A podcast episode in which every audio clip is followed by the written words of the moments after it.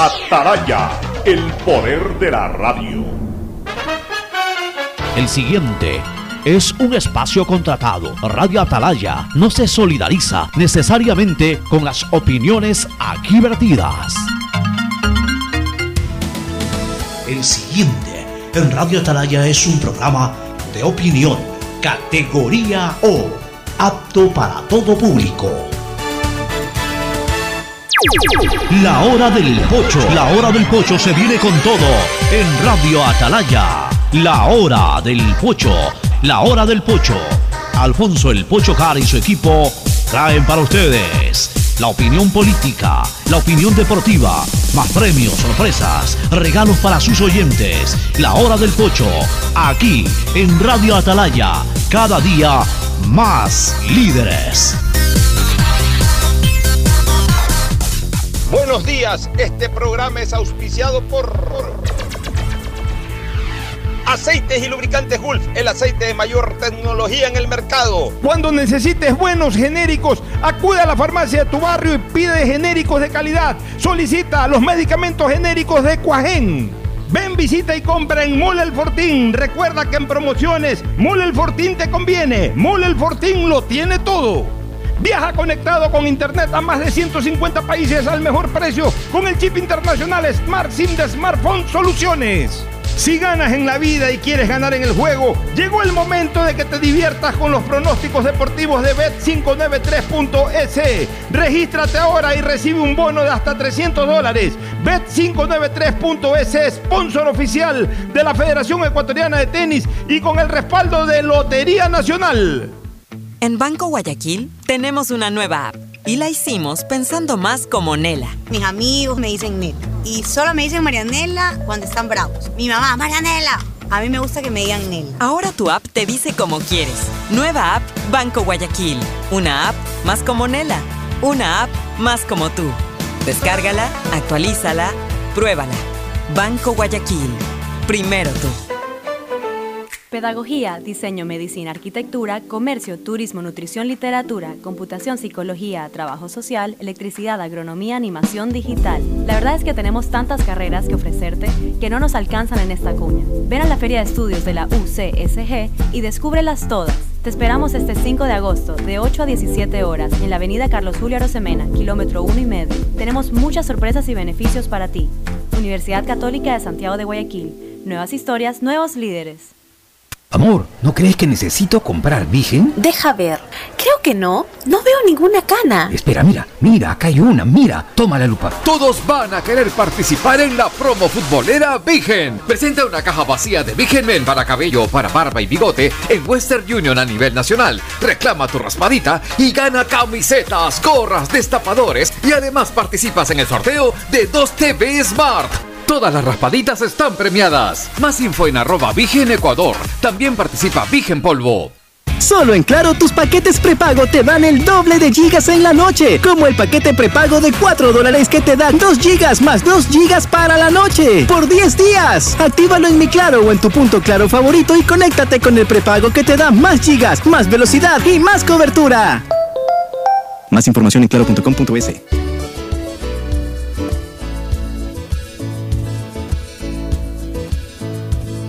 Camino sobre tu piel morena y siento tu latido y miro todo lo bueno que los dos hemos vivido. Te digo, solo hay razones para estar agradecido. Es lo que somos y lo que siempre hemos sido. Amigos, porque ganamos cuando mucho hemos perdido. Somos lo mismo, porque peleamos contra el mismo enemigo. Yo sigo hasta el final y tú siempre estás conmigo. Hemos caído pero no nos han vencido. Yo soy ecuatoriano, sí señor, y tú eres mi Ecuador. Ecuador ecuatoriano, con un solo corazón, eres mi alma ecuatoriana, soy tu sangre, tu color, somos dos enamorados, tu única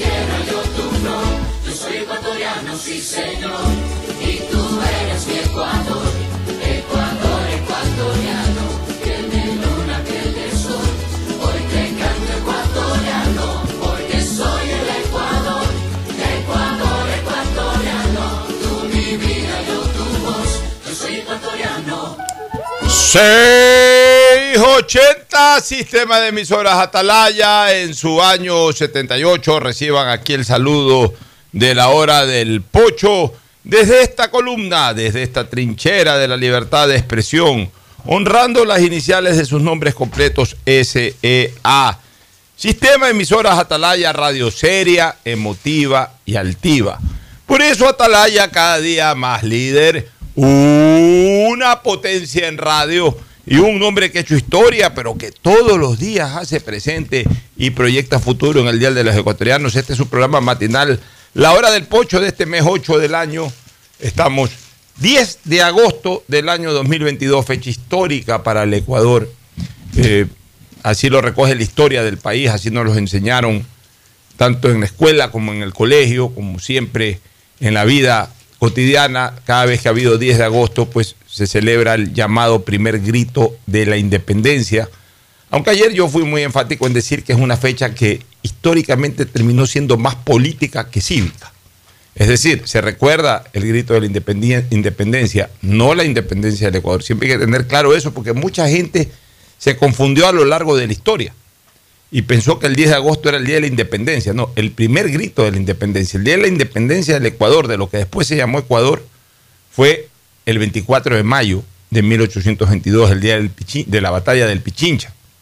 Y decía yo ayer que hoy es un día más eh, históricamente más político que cívico, aunque incluso ha dejado de ser político, porque durante muchísimas décadas los cambios de mandos, tanto a nivel de presidencia de la República cada cuatro años o de poder legislativo, anteriormente era de forma anual, ahora bianual y además en otra fecha, pero durante muchísimos años el diez de agosto era el día del epicentro político para estas cosas, en que los presidentes se posicionaban, obviamente eh, a quienes le tomaban las postas se despedían del mando, en algunas ocasiones en la misma ceremonia se daban las dos cosas, en otras... En algunos momentos se daba en un diez de agosto matinal la entrega de mando y en un diez de agosto vespertino la asunción del mando o la recepción del mando. Pero en definitiva, el diez de agosto siempre era el día clave para las elecciones de presidentes del Parlamento. En fin, era un día más político que cívico. Ahora solamente queda como un día cívico, dejó de ser eh, el día D de la política. El diez de agosto, ahora se ha trasladado incluso compartidamente. El veinticuatro de mayo ni siquiera lo es de manera total desde lo político. El veinticuatro de mayo es el informe a la nación o el día en que asume el presidente, pero realmente la elección parlamentaria se produce creo que quince días antes. El, creo que quince días antes sería, en este caso, pues el, el diecinueve, de, el, ¿cómo es? El nueve, el, sería el nueve de mayo, nueve, diez de mayo, por ahí se dan las... Eh, Tiene que ser quince días antes, o sea, nueve de mayo debería de ser. Este, pero más allá de aquello, de todas maneras hay que saludar a la patria en una fecha como esta, porque siempre el Ecuador recogió al diez de agosto como uno de sus días históricos. Es más, en Quito, la avenida que durante mucho tiempo fue la principal avenida de la capital de la República, hoy un poquito avenida menos ya, pero durante mucho tiempo fue el nervio motor de la ciudad de Quito, era la avenida diez de agosto. En Quito me parece que ni siquiera hay eh, una calle llamada veinticuatro de mayo, sino un viaducto, que es otra cosa, que es tipo perimetral. A ese creo que le pusieron veinticuatro de mayo, un viaducto que construyó León en su gobierno. Este, en Guayaquil tampoco hay una calle veinticuatro de mayo. Hay la calle diez de agosto. Es una calle importante del centro de Guayaquil. La calle veinte, realmente no hay una calle veinticuatro de mayo. O sea, no se le ha rendido el homenaje al veinticuatro de mayo, al día de la batalla de Pichincha, que es considerada realmente la fecha de la independencia, fíjate tú, ¿no? Este, en estas dos grandes ciudades, calles propiamente dichas, no registran con el nombre la calle veinticuatro de mayo. En Quito, vuelvo a repetir, el viaducto se llama veinticuatro de mayo, que incluso la gente no lo conoce como viaducto veinticuatro de mayo, sino oriental y occidental. Este, y acá en Guayaquil, yo no reconozco casi todas las calles de Guayaquil, no recuerdo calle, que existe una calle veinticuatro de mayo, por lo menos una calle trascendente de la ciudad que se llame veinticuatro de mayo. Pero sí hay la calle diez de agosto. en la calle, si hay la avenida veinticinco de julio, si hay, por supuesto, la más importante de todas, la avenida nueve de octubre, como en Quito hay la avenida seis de diciembre, que es una calle también importante, y ya estaba comentando yo sobre la avenida diez de agosto, pero ni en Quito ni en Guayaquil, a nivel de calles, se le ha dado la trascendencia a la fecha del veinticuatro de mayo, ¿no? Fíjate, ahora sí, el saludo de Fernando Edmundo Flores Marín, Ferfloma, que saluda al país. Fernando, buenos días. Eh, buenos días con todos, buenos días, Pocho. En Quito hay una calle doce de octubre, en homenaje al, al Día de la Raza. Y en, en Manabí hay un cantón veinticuatro de mayo, de lo que me recuerdo.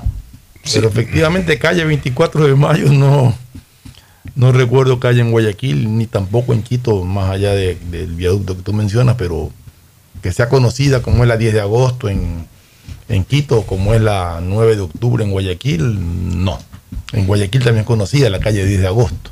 Pero en todo caso, hoy día, más allá de ciertas discrepancias históricas entre qué fue realmente lo que sucedió el diez de agosto, es un día que la patria lo celebra como, como propio, como el primer grito de la independencia de América, y Y hay que rendirle pues el justo homenaje a esta fecha, ¿no? Así es. Este, Gustavo ya no va a poder estar, pero nos ha enviado el acta de la independencia de Quito de mil ochocientos nueve, eh, eh, registrado, reproducida por Gustavo Pérez Ramírez. Uh-huh. Y sería importante leerlas, son cuatro paginitas, podemos leerlas más o menos rápido para, para que la gente que también reciba esta información histórica, ¿no? Claro, eso fue lo, eso fue lo que, lo que se aconteció el diez de agosto de mil ochocientos nueve. El, el, el acta de la independencia de Quito mil ochocientos nueve, la primera de la independencia en toda la América Española, es considerada con razón partida de nacimiento de la patria a la vida republicana, piedra angular de la independencia ecuatoriana. Debería estar exhibida para veneración pública en un lugar prominente en Quito, en una urna que la proteja del ambiente, sea en la sala capitular del convento de San Agustín, donde se proclamó la independencia, o en el Palacio de Gobierno de Carondelet. Sin embargo, no se conoce su paradero, aunque su contenido ha sido divulgado ampliamente. Pedro Fermín Ceballos fue el primero de los historiadores que publicó el acta en el apéndice de su obra. Posteriormente, Carlos de la Torre Reyes la transcribió también en su totalidad, pero ninguno de los dos, ni los muchos que posteriormente han publicado el acta hasta el presente, se refieren a la fuente manuscrita original que no se ha publicado. El acta original sería la que ostentara las firmas de puño y letra de los firmantes, preparada por el escribano para tal efecto, posiblemente más de una. En el transcurso de los meses siguientes al diez de agosto, los escribanos hicieron varias fieles copias más, que los patriotas hicieron circular para apoyo de su causa. De ellas he encontrado cuatro con algunas pequeñas variaciones debido a, a los copistas. Circulan varias hipótesis sobre la suerte del acta original. Esta pudo haber sido incluida entre los documentos enviados a Santa Fe de Nueva Granada, que el virrey Amar y Borbón le pidió al conde Ruiz de Castilla, y que éste envió por medio del doctor don Vicente Félix de San Miguel, una vez que firmó las capitulaciones mediante las cuales volvió a la presidencia de la Real Audiencia en octubre de mil ochocientos nueve. Posteriormente, el presidente Vicente Rocafuerte pudo haber incluido una copia entre los muchos documentos que le envió al historiador José Manuel Restrepo a petición suya. Inclusive, existiría una firma de puño y letra de Juan de Dios Morales, el neogranadino, alma y cerebro de la revolución, nacido en Río Negro, Antioquia, que redactó el acta. Sin embargo, fueron los representantes de los barrios de Quito los que firmaron después de elegir a sus diputados en las primeras elecciones de la nueva patria, como se puede verificar en la copia manuscrita que publicamos aquí. El escribano Atanasio Olea dejó constancia de lo sucedido en la sala capitular del convento de San Agustín, donde tuvo lugar el reconocimiento de la Suprema Junta Gubernativa de Quito, en detallada acta digna de especial atención. Allí se lee que ese día, dieciséis de agosto de mil ochocientos nueve, tras breves arengas del Marqués de Selva Alegre y de los secretarios de Estado don Manuel Rodríguez de Quiroga y don Juan de la Rea, protestando la libertad que tenía cualquiera de la ínfima clase de contradecir y reflexionar sobre la instalación, se leyeron las cartas y diligencias populares por el secretario de Estado Juan de Dios Morales. Concluida esta sesión tan plausible por la uniformidad y contento de los vecinos de todos rangos y estados, prosigue Olea, se extendió el acta más solemne que en nuestros días se ha visto y la suscribieron gustosos todos los concurrentes, quedando desde este punto firme la constitución gubernativa e instalada la Suprema de Quito. en el empeño por encontrar documentación original de la época de la Revolución de Quito, mil ochocientos nueve, visité el Archivo Histórico José Manuel Restrepo en Bogotá, donde su actual curador, José Manuel Restrepo Ricaurte, me dio a conocer el volumen veinticinco titulado La Revolución de Quito de mil ochocientos nueve, que contiene un arsenal de documentos originales inéditos sobre la Revolución, inclusive dos manuscritos del acta que copié junto con los otros más relevantes que a su vez encontré posteriormente y que traje a Quito. Pedro Fermín Ceballos, el historiador más cercano a los hechos, quien al referirse a las arengas de Selva Alegre y de Quiroga el dieciséis de agosto de mil ochocientos nueve, señala que una y otra habían sido dadas a la estampa, y como serán poquísimos los que tengan noticia de ellas, las insertamos íntegras por el mérito de haber escapado de las llamas que fueron eh, entregadas por los españoles cuando documentos se publicaron entonces, cuántos documentos se publicaron entonces, y escapando también de la incuria de nuestros conciudadanos. ¿Habrá corregido esa suerte, la, habrá corrido esa suerte el acta original? Falta más investigación antes de poder sostener a ciencia cierta dónde fue a parar tan importante documento. Por ahora contamos con la copia manuscrita del acta que se encuentra en el Archivo Histórico Restrepo de Bogotá.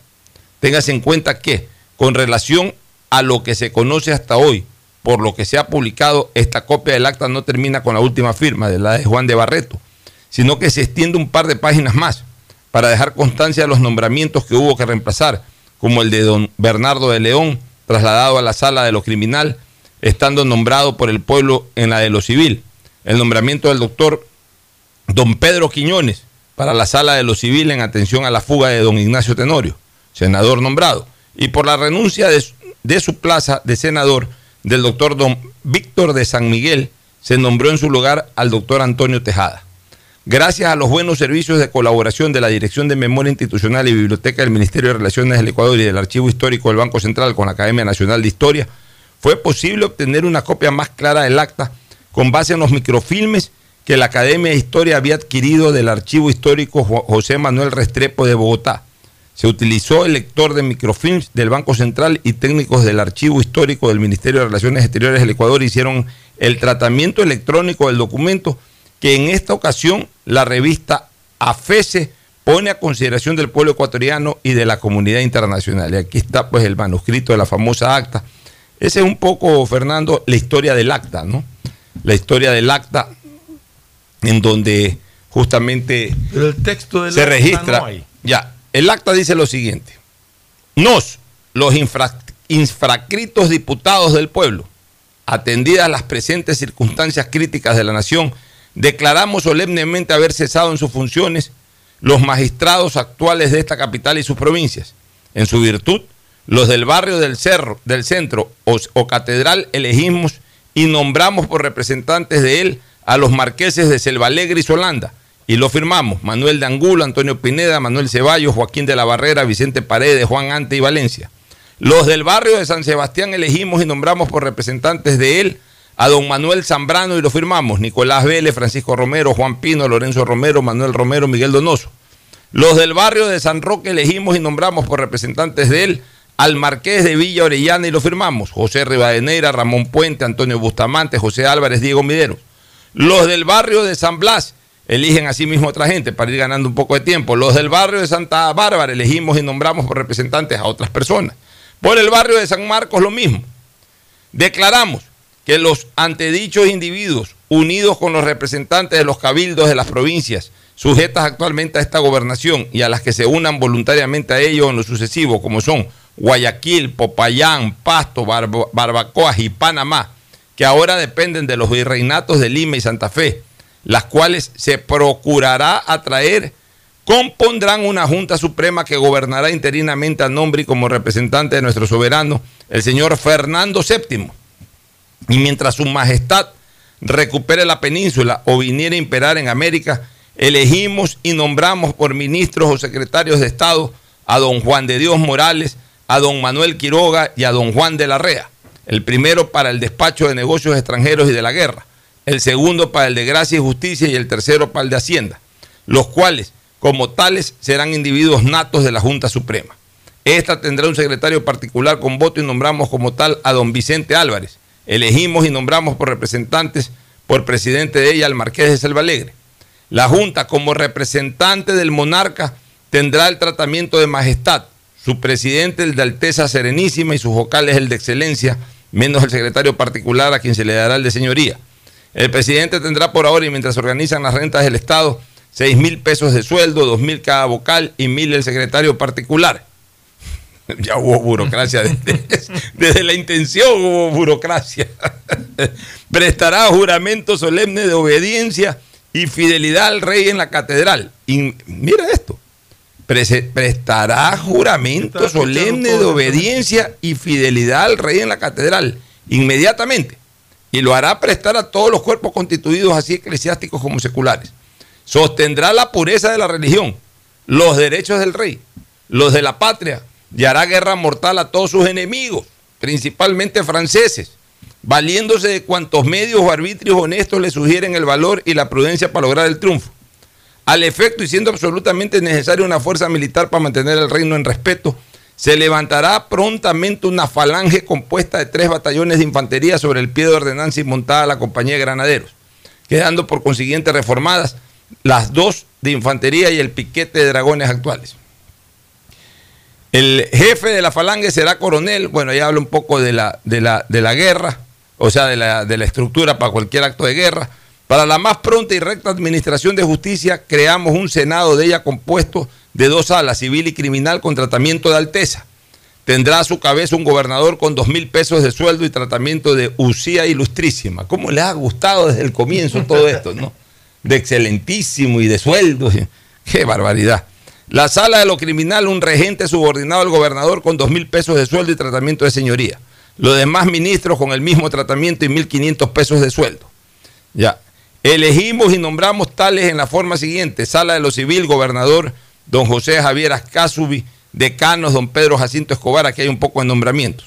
Si alguno de los sujetos nombrados por esta soberana diputación renunciara al cargo sin justa y legítima causa, la Junta la admitirá, le, ad, le, le admitirá la renuncia si lo tuviera por conveniente, pero se le advertirá antes que será reputado como tal mal patriota y vasallo y excluido para siempre de cualquier empleo público.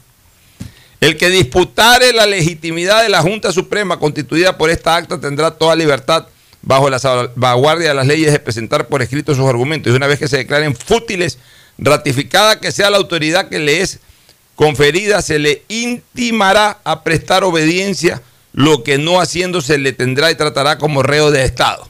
Dado y firmado en el Palacio Real de Quito a diez de agosto de mil ochocientos nueve.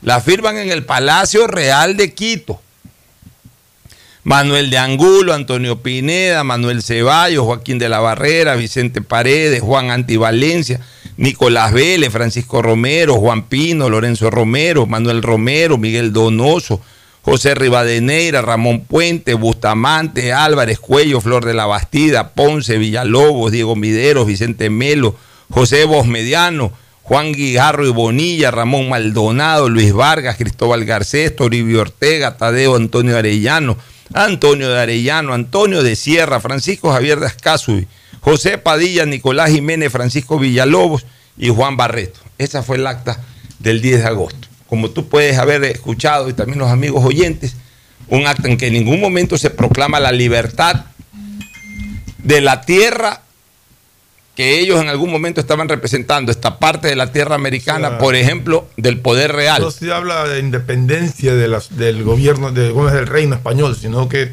más bien se, se someten al, al rey. ¿Quieres, ¿Quieres que te diga una cosa? Ya leyendo bien esta acta, yo diría que este es el verdadero nacimiento de la burocracia ecuatoriana.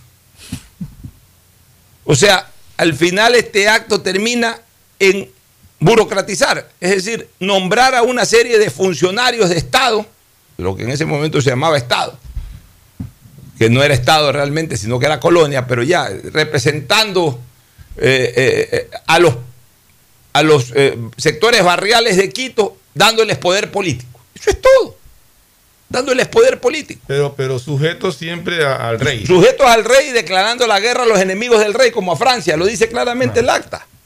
Es que esto se ¿Cuál origina, fue el primer esto grito? Se origina entonces por la invasión de, de Napoleón a. Ya, entonces la pregunta de, de rigor es: ¿cuál fue el verdadero acto de independencia aquí? ¿Cuál, ¿Cuál fue ese primer grito de la independencia? Por eso a mí no me gusta hablar mucho en esta fecha, pero ya que lo tocamos, leyendo el acta, hemos leído también cómo se ha intentado salvaguardar el acta. Y de hecho, hay un detalle interesantísimo, interesantísimo, que lo dice el historiador que habla sobre el resguardo del acta, que no existe el acta, o sea que, que no está en un lugar definido. Muy probablemente, lo dice también en cierta parte del escrito, el acta fue enviada a... La, el original del acta haber sido enviada a Colombia. A... Bueno, pero vuelvo a repetir, en el contenido del acta, Fernando, ¿dónde está un pronunciamiento de independencia, de liberación, por lo menos de, bueno, se lo puso, se lo proclamó, se lo gritó, después no se ejecutó, eso es otra cosa? ¿Dónde, qué revolución es esa? O sea, ahí lo que se instauró fue los, los cimientos de la burocracia, fue otorgarle espacios burocráticos, espacios de poder pasa, en la administración a los barrios de Quito. Lo que pasa es que tengo entendido que después a estos que firmaron el acta los cogieron presos. Eso es otra cosa. Todos, e incluso los iban a condenar a muerte algunos. Y por eso es que el dos de agosto de mil ochocientos diez hay las revueltas en las calles de Quito para, para asaltar unos cuarteles para liberarlos. O sea, ya una vez que entraron al poder público, que fue lo que generó el diez de agosto de mil ochocientos nueve con esa acta, comenzaron a ver las discrepancias en el ejercicio del poder. O sea, la, eh, y el espacio que se los estaban dando, se los volvieron a cerrar. Obviamente, es que, de la manera espacio, como en esa ver, época se manejaba, punta pero es que de fuerza. El espacio no se los estaban dando. Ellos se aprovecharon de, de la invasión napoleónica para, sin, sin quitarle eh, la autoridad al rey, sino más bien respaldando al rey, crearon sus propios sus propias juntas de, de gobierno. Pero, pero, pero, a, pero, pero. Subordinada al rey. Subordinada al ya, rey. Y firmado esto en el Palacio Real, pues, que me imagino debe ser el mismo de Carondelet de hoy. No sé. Sí, ahí, se, ahí seguramente se asentaba igual el poder, eh, el poder de la, en, en tiempos de la colonia, en el Palacio Carondelet. Pero lo que te quiero decir, Fernando, es que en qué parte ahí se habla de un pronunciamiento de libertad. Porque a nosotros no nos tenían, no nos tenían conquistados los franceses, pues. No. A nosotros lo tenían conquistado los españoles. Entonces, si de algo teníamos que independizarnos, era del yugo español, como dice nuestro himno, y quien verdaderamente enfrentó al yugo español con bayonetas fue la tropa libertadora de mil ochocientos veintidós. Este movimiento de... Primero de mil ochocientos veinte. ¿Ah? El primero del nueve de octubre. Claro, de mil ochocientos veinte, pues estamos hablando ya en Quito, sí. eh, eh, en mil ochocientos veintidós. No esto, esto de acá...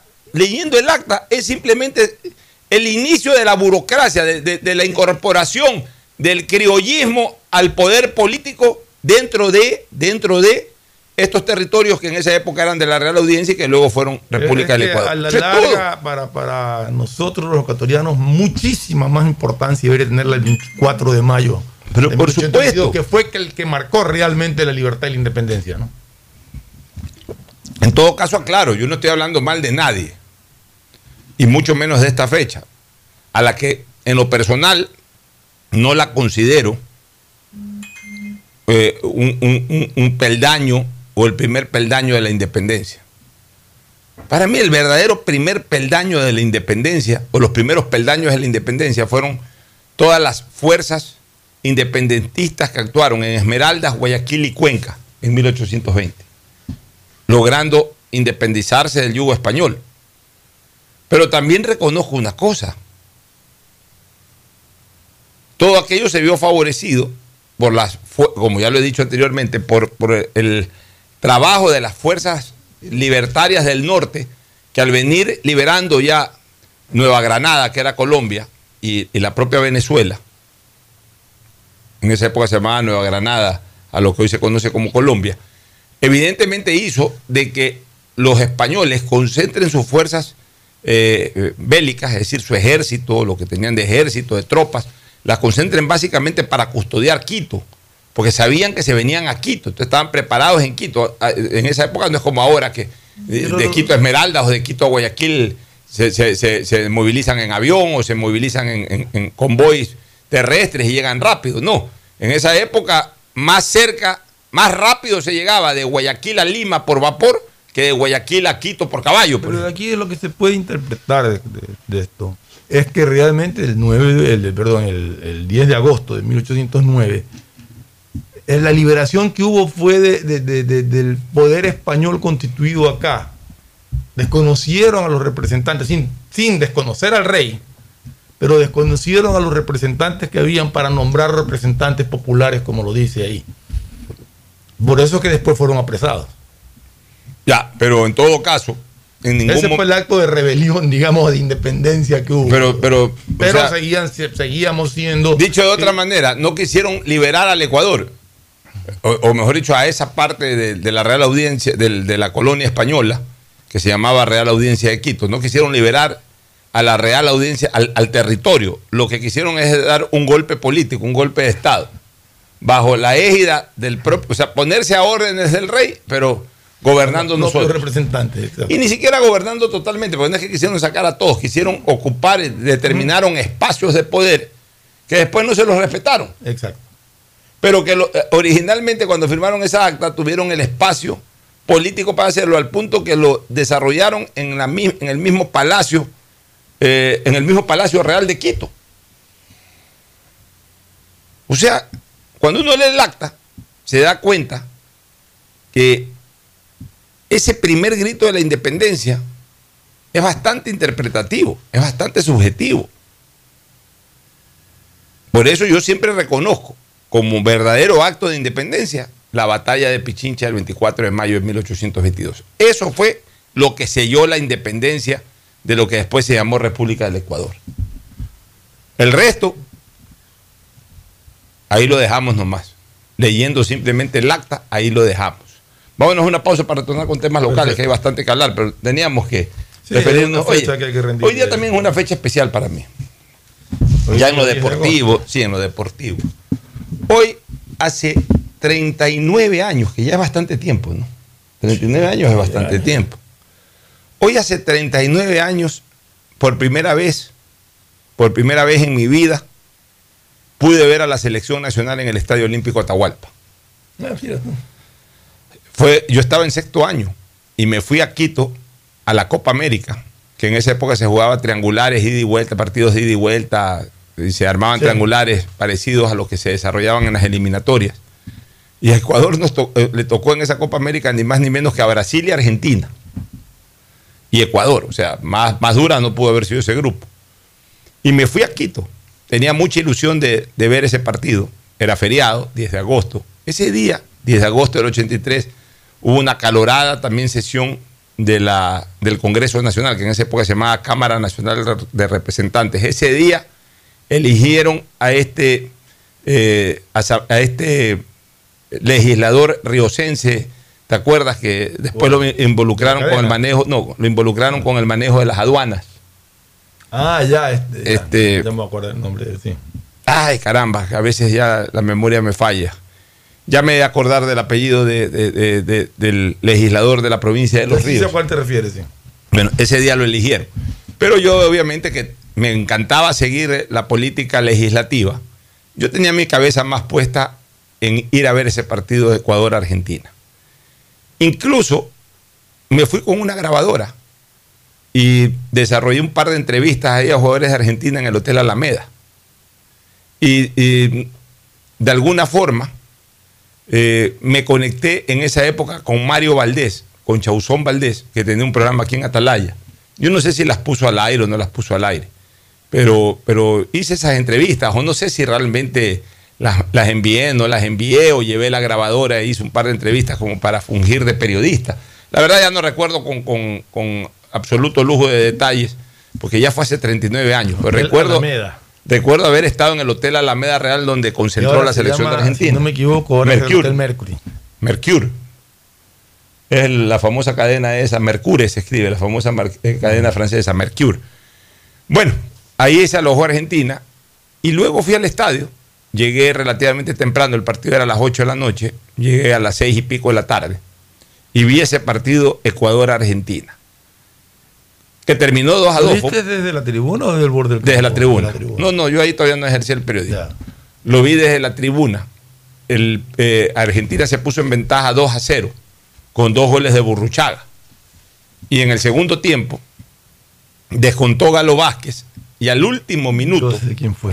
al último minuto hay un tiro libre. Durante todo el partido se habían fajado en un duelo aparte José Jacinto Vega y Neri Alberto Pumpido. Esa noche lo vi sacar a Pumpido tres pelotazos de Vega impresionantes. Vega pateaba muy bien. Vega pata, pateaba muy bien. Entonces se produce este tiro libre, Fernando. Y ahí yo tengo una anécdota. Yo, eh, esperando ansiosamente el empate de Ecuador en esa última jugada, en esa última esperanza, le, le, le ruego a Dios, le digo, Diosito, que Vega aquí lo meta y que no vuelva a hacer en buen tiempo un gol de tiro libre. Oye, y cuando ¡bum! Gol y pega un grito, bueno, todo el estadio nos volvimos locos de emoción con ese gol de José Jacinto golazo, Vega, un golazo, golazo, un gol impresionante. Ahí sí ya no pudo hacer nada Pumpido. Bueno, la anécdota es que al año siguiente Vega vino al Barcelona, no pudo hacer ningún gol de tiro libre. Entonces, yo sí recordaba eso, ¿no? Yo veía que Vega no hacía goles de tiro libre y cada vez que jugaba un tiro libre pegaban el palo, la sacaba el arquero, se iba afuera. Y yo decía, chuzo, eso que pedí se cumplió en el momento, pues también se cumplió la, la, la, la mala, pues la de que no vuelva a hacer un gol en mucho tiempo. Y no hizo un gol, todo el año no hizo un gol de tiro libre Vega con Barcelona. En esa época, cuando hizo ese gol de tiro libre en el ochenta y tres, era volante de El Nacional. Bueno, pues en todo caso, fue la primera vez que yo pisé el Estadio Olímpico Atahualpa hace treinta y nueve años, un día como hoy, para poder ver como aficionado ese partido Ecuador-Argentina. En ese, en ese partido jugó en el segundo tiempo Insúa. Entró al cambio con la camiseta de la selección argentina. ¿Y por qué para mí es anecdótico? Porque después, pues, transmití decenas de partidos de Ecuador en el Estadio Olímpico Atahualpa y, y tuve la oportunidad de transmitir por televisión y radio la primera clasificación de Ecuador al Mundial y precisamente los grandes triunfos en esa eliminatoria y la propia clasificación en el mismo Estadio Olímpico Atahualpa, donde hoy, hace treinta y nueve años, por primera vez entré a ver un partido de la selección. Para mí hay tres fechas que yo recuerdo del Estadio Olímpico Atahualpa como mi primera vez. La primera vez que fui a la Atahualpa, estando en Quito en el setenta y seis para ver un partido de Copa Libertadores Liga Deportivo Cuenca. Esa fue la primera vez que entré a la Atahualpa. La primera vez que vi a Barcelona en el Atahualpa, que fue quince días después o tres semanas después, para un partido de campeonato Liga de Quito-Barcelona, que ganó Liga de Quito dos a uno, en donde Cafuringa hizo el primer gol en, en Barcelona, debutó haciendo ese gol. Y la primera vez que vi a la selección del Ecuador en el Estadio Atahualpa, que fue un día como hoy, hace treinta y nueve años, en ese cotejo Ecuador-Argentina.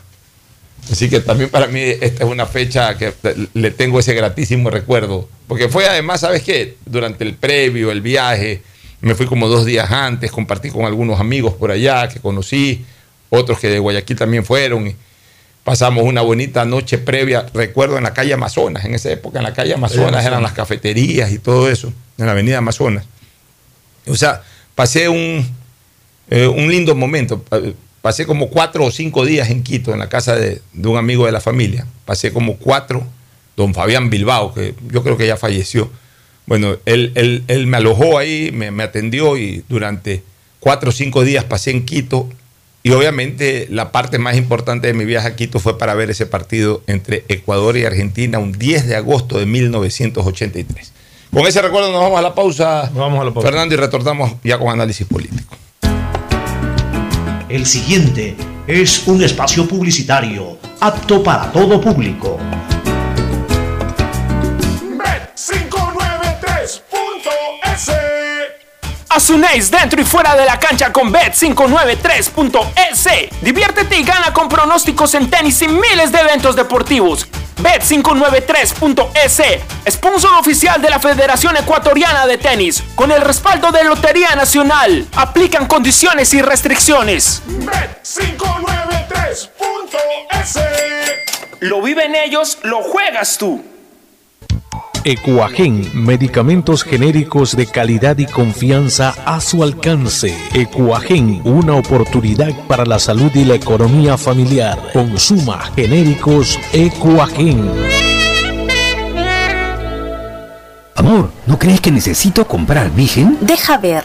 Creo que no. No veo ninguna cana. Espera, mira. Mira, acá hay una. Mira. Toma la lupa. Todos van a querer participar en la promo futbolera Vigen. Presenta una caja vacía de Vigen Men para cabello, para barba y bigote en Western Union a nivel nacional. Reclama tu raspadita y gana camisetas, gorras, destapadores y además participas en el sorteo de dos T V Smart.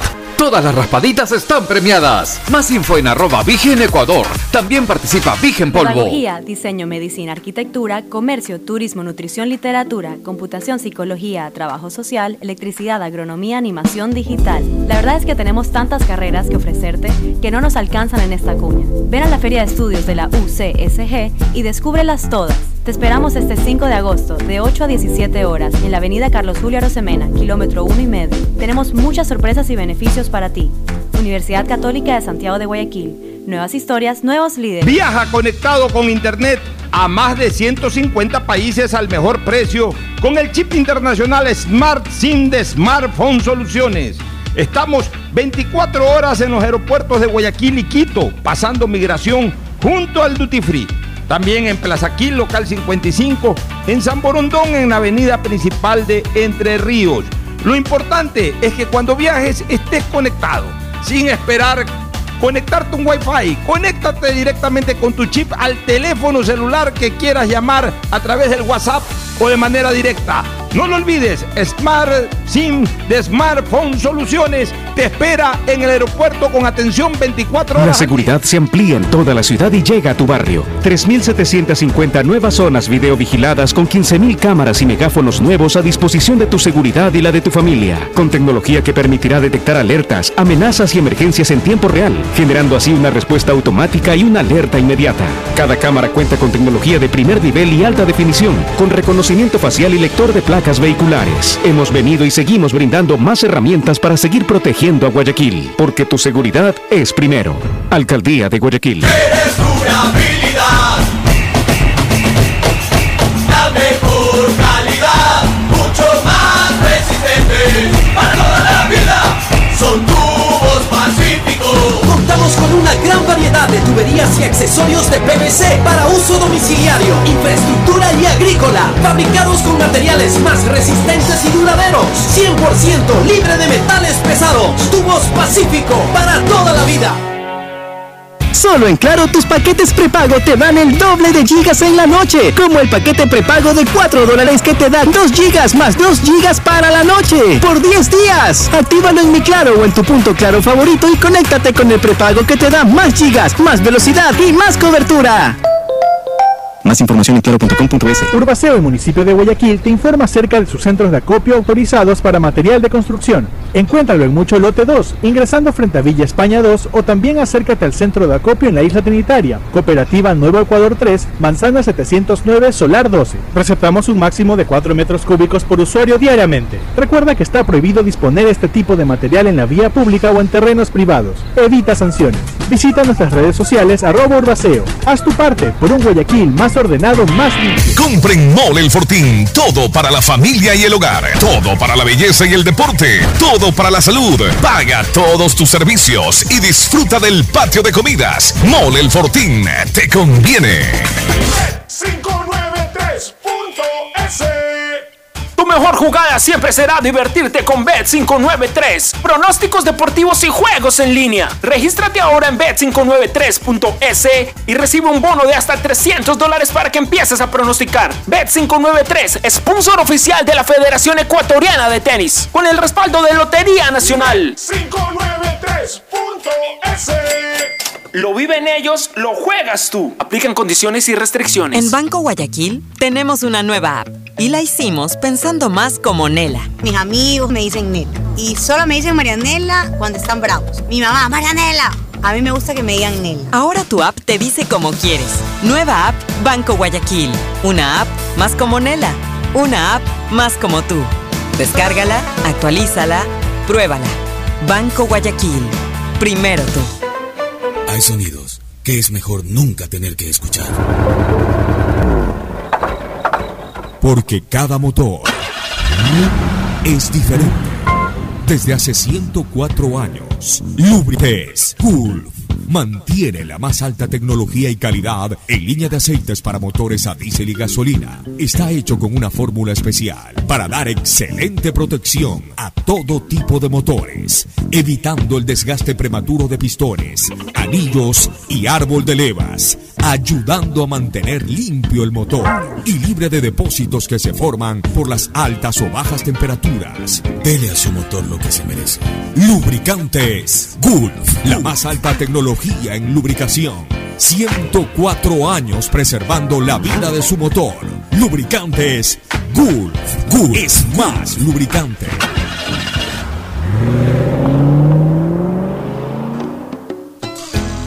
Fin del espacio publicitario.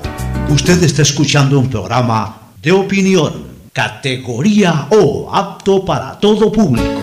Bueno, para cerrar eh, esto que hablamos el diez de agosto, ya íbamos a entrar a otro tema, pero nos vamos a tomar un minuto, diez o quince segundos más, porque siempre nos honra con su sintonía Luis, Edu- Luis Eduardo Gómez Bejarano, un gran jurisconsulto guayaquileño, un hombre muy reconocido en la ciudad y también muy conocedor de temas históricos.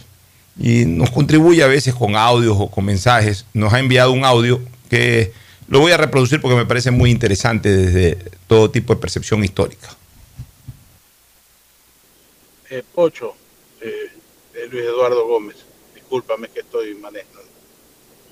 Eh, efectivamente, Napoleón desconoció al rey de España, creo que era Fernando séptimo, y eh, nombró rey de España a su hermano José Napoleón, que había estado en, en Italia, que como era medio borracho, le llamaban Pepe Botellas. Y el diez de agosto, dice, los abajo firmantes, súbditos del rey de España. O sea, lo que es es un acto de desconocimiento al reinado de Pepe Botellas. No es un acto de desconocimiento al reinado del rey de España. Así que, mal llamado primer grito de la independencia, podrá ser primera sonada, eh, eh, primer acto de, de desobediencia, eh, qué sé yo, pero independencia, naranjas. Bueno. bueno, ahí está lo que nos envió con toda, con toda razón y totalmente en la línea de lo que veníamos comentando Luis Eduardo Gómez Bejarano. Bueno, vamos a lo, a lo actual. Este, hay dos temas que, como siempre, aquí todos los días hay algo que sacude a la, a la estructura política del país. Primero, como derivación del famoso habeas corpus, que por supuesto no se ha ejecutado. Ayer ya fue eh, eh, retenido para investigaciones este juez de apellido Molina de la ciudad de Puerto Viejo, al que se le está atribuyendo y se lo está investigando por usurpación de funciones. Y vale explicar un poquito qué es lo que ha ocurrido. Ayer nos ayudaba Ricardo Ron con esa información porque originalmente no se conocían estos detalles. El juez en algún momento fue acusado por prevaricato. Vuelvo a repetir lo que ayer señalamos. Prevaricato es un delito contra la tutela judicial efectiva en donde se determina expresamente que se comete por parte de los servidores, servidores judiciales cuando actúan contra ley expresa. ¿Qué es ley expresa? Es decir, lo que dice, el tenor de lo que dice la ley. Aquí mucha gente y muchos jueces actúan con prevaricato, es decir, actúan contra ley expresa. Pero también quiero decirte algo, Fernando, casi nunca Una de cada mil denuncias de prevaricato, una de cada mil denuncias de prevaricato eh, pueden tener algún tipo de impulso, de impulso fiscal y más aún ya de proceso penal. Una de cada mil. Aquí opera en este país, desgraciada y lamentablemente, el espíritu de cuerpo. ¿Por qué? Porque a los jueces los juzgan otros jueces, que generalmente son amigos, compañeros y también hacen lo mismo casi todos. Entonces, obviamente se cubren las espaldas. Aquí es muy difícil que haya, por ejemplo, una que eh, se, se dé un, un, una resolución de recusación por parte de un juez a otro, cuando uno quiere recusar a un juez, presenta una acción de recusación, una demanda de recusación contra ese juez, y tiene que otro juez valorarla y resolver positivamente si cabe o no la recusación. Aquí normalmente los jueces no admiten o no resuelven a favor de una recusación por el famoso espíritu de cuerpo, porque en, en algún momento esa recusación incluso pudiera traer algún tipo de consecuencia pecuniaria o de otra naturaleza para ese juez recusado. Si es que se demuestra, por ejemplo, que abiertamente no podía eh, ser parte de un juicio y sin embargo no, no se separaba del mismo, entonces lo recusan eh, y, y si es que un juez de causa que admita y que falle a favor de la recusación, en su resolución determina claramente de que ese juez este, tenía que haberse excusado, tenía que haberse separado, abierto de un proceso y no lo hizo, ese juez podría traer, tener algún tipo de consecuencia. Entonces, para evitar eso, los jueces normalmente nunca admiten, o en algunos casos, si es que lo hacen, no resuelven a favor de la recusación, y mucho menos del prevaricato. Es más, algún fiscal general de la nación una vez me dijo sobre un proceso de, de, de, de una denuncia de prevaricato, me dice, mira, es perder el tiempo, porque si tú denuncias de prevaricato, obra inmediatamente el espíritu de cuerpo y entre los jueces mismos se cubren. Entonces, prácticamente perder el tiempo un juicio de prevaricato. Y bueno, mira tú, de hecho, a este señor Molina lo acusaron, le presentaron una denuncia de prevaricato y lo sobreseyeron. No, le pusieron una denuncia de prevaricato, y no, me, no me acuerdo si fue el mismo Consejo de la Judicatura, por haber otorgado prisión domiciliaria. Ya en una sentencia ejecutoriada por peculado, otorgó prisión domiciliaria a una persona.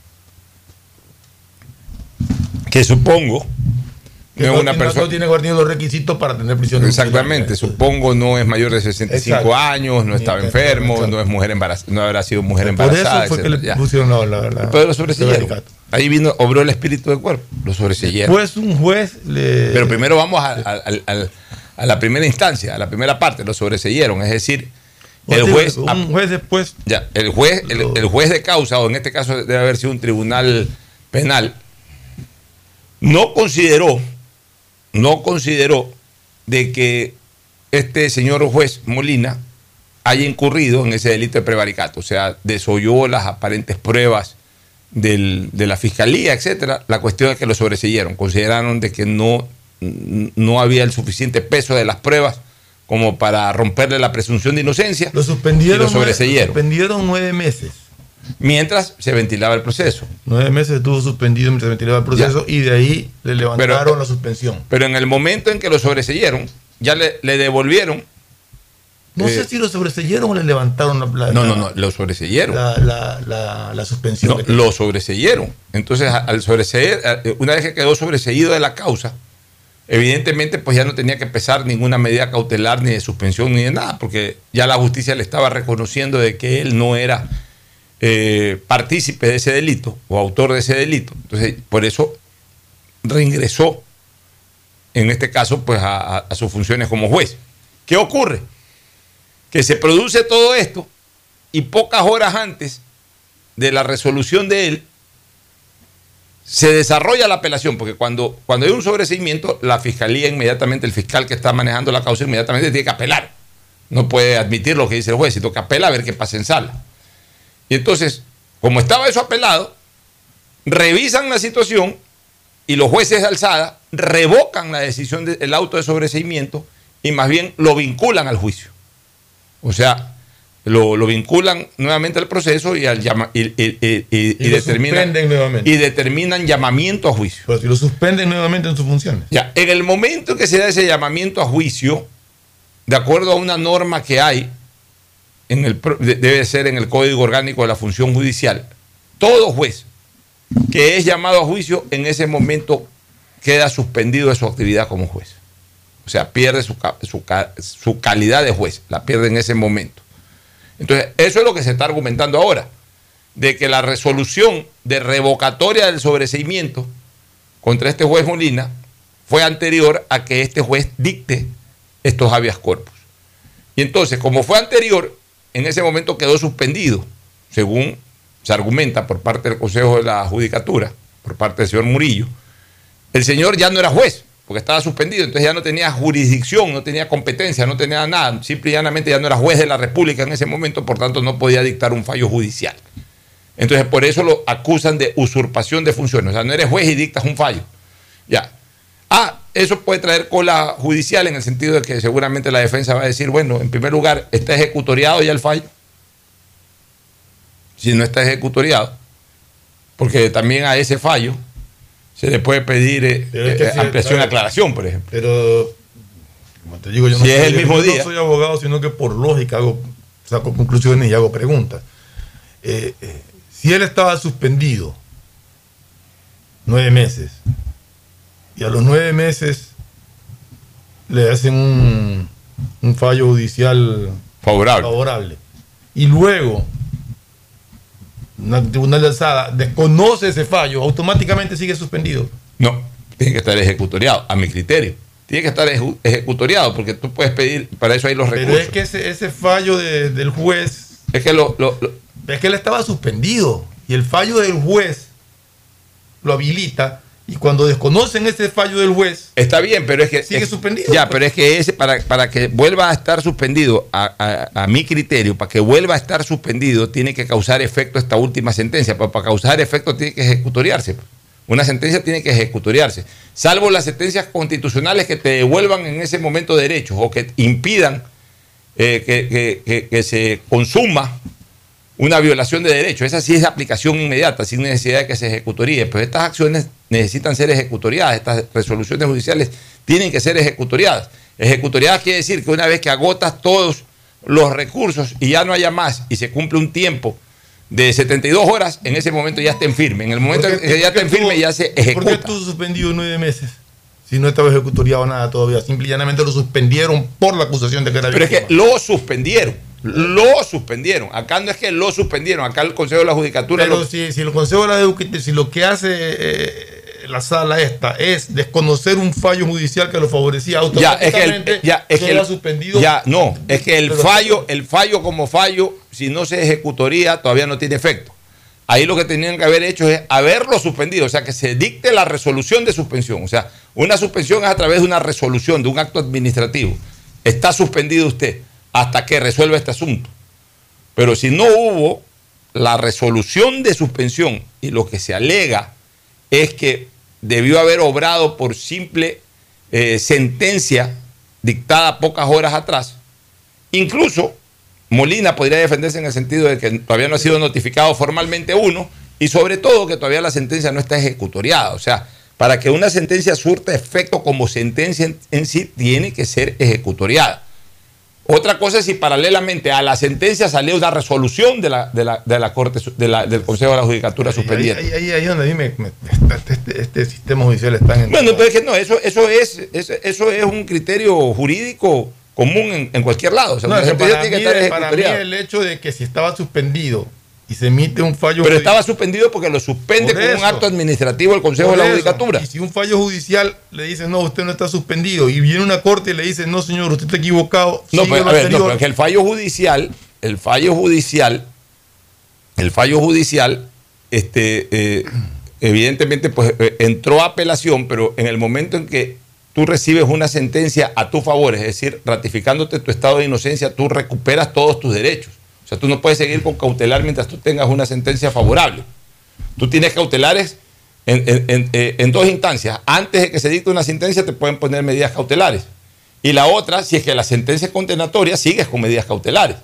Pero si tú tienes una sentencia favorable, es decir, en este caso te sobreseen, en ese momento la sentencia sigue en apelación, o sea, sigue en trámite, digamos, el, el proceso sigue en trámite, mejor dicho. La sentencia está en apelación, por tanto, el proceso sigue en trámite, pero se te retiran automáticamente las medidas cautelares.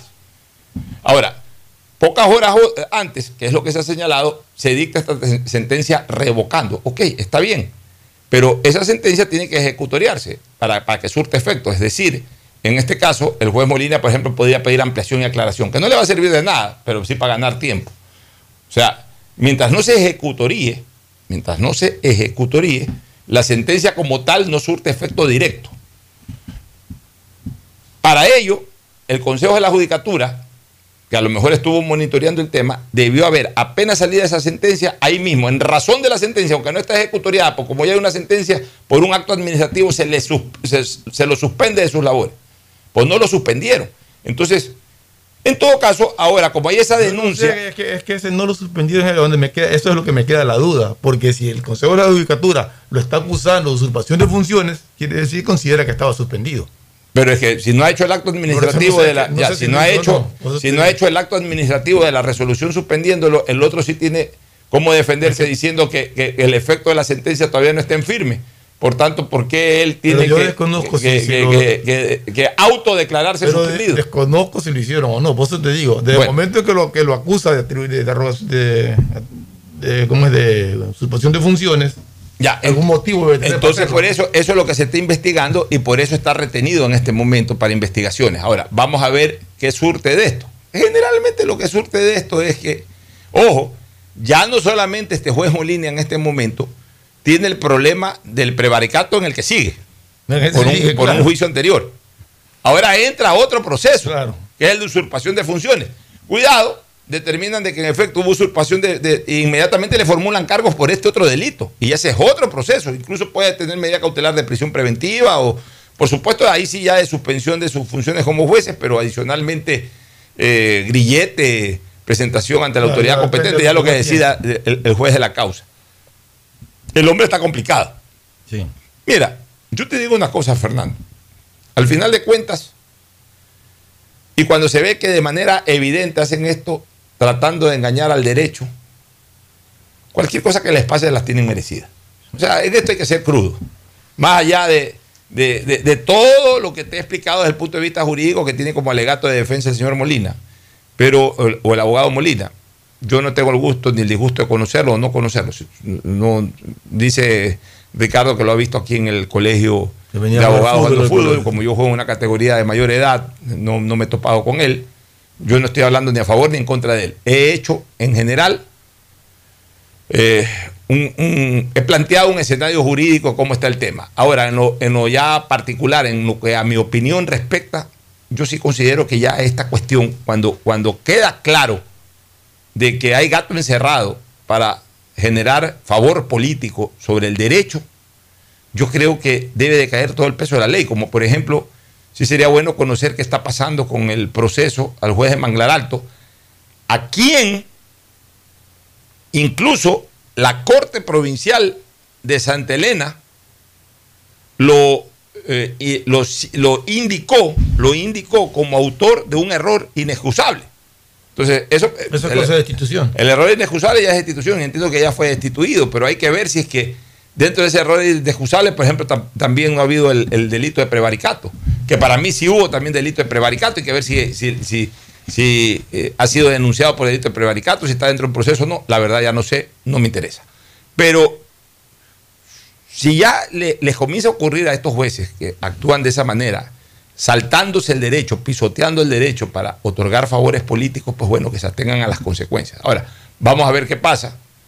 Eh, eh, está dentro de las veinticuatro horas porque entiendo que fue retenido, aprendido para investigaciones recién el día de ayer, golpe de seis de la tarde, seis y media, y el periodo de investigación es de veinticuatro horas. Entonces, vamos a ver si después de esas investigaciones deciden formularle cargos por usurpación de funciones o simplemente lo liberan. Yo creo, acorde a la experiencia, lo que siempre pasa, que lo más probable es de que le formulen cargos y el hombre se vea metido en el problema de un nuevo proceso penal y además con nuevas medidas cautelares. Entonces, vamos a ver qué ocurre con eso. Pero, en definitiva, lo que interesa por el otro lado es que no se ha ejecutado el habeas corpus. Es decir, de lo que conocemos, al menos, no han salido en libertad ni el señor Jorge Glantz, ni el señor Salcedo, no sé el señor al que le dieron directamente el habeas corpus. Claro, de hecho, bueno, de hecho, a ver, si la SNAI, si la SNAI en base a esa resolución no le permite la salida a Glass y a, y a, y a, Salcedo. Y a Salcedo por considerar de que es una resolución eh, viciada de nulidad. Esa es la razón por la cual no, no aceptan mm. o no admiten o no van a dar trámite al habeas corpus. más allá de las responsabilidades también ju eh, jurídicas que pueda otorgar aquello, se le terminaron comiendo el habeas corpus al verdadero interesado. Este quería, tengo otra pregunta y también que es de índole legal, porque la verdad es que me llama, me llama la atención algunas cosas.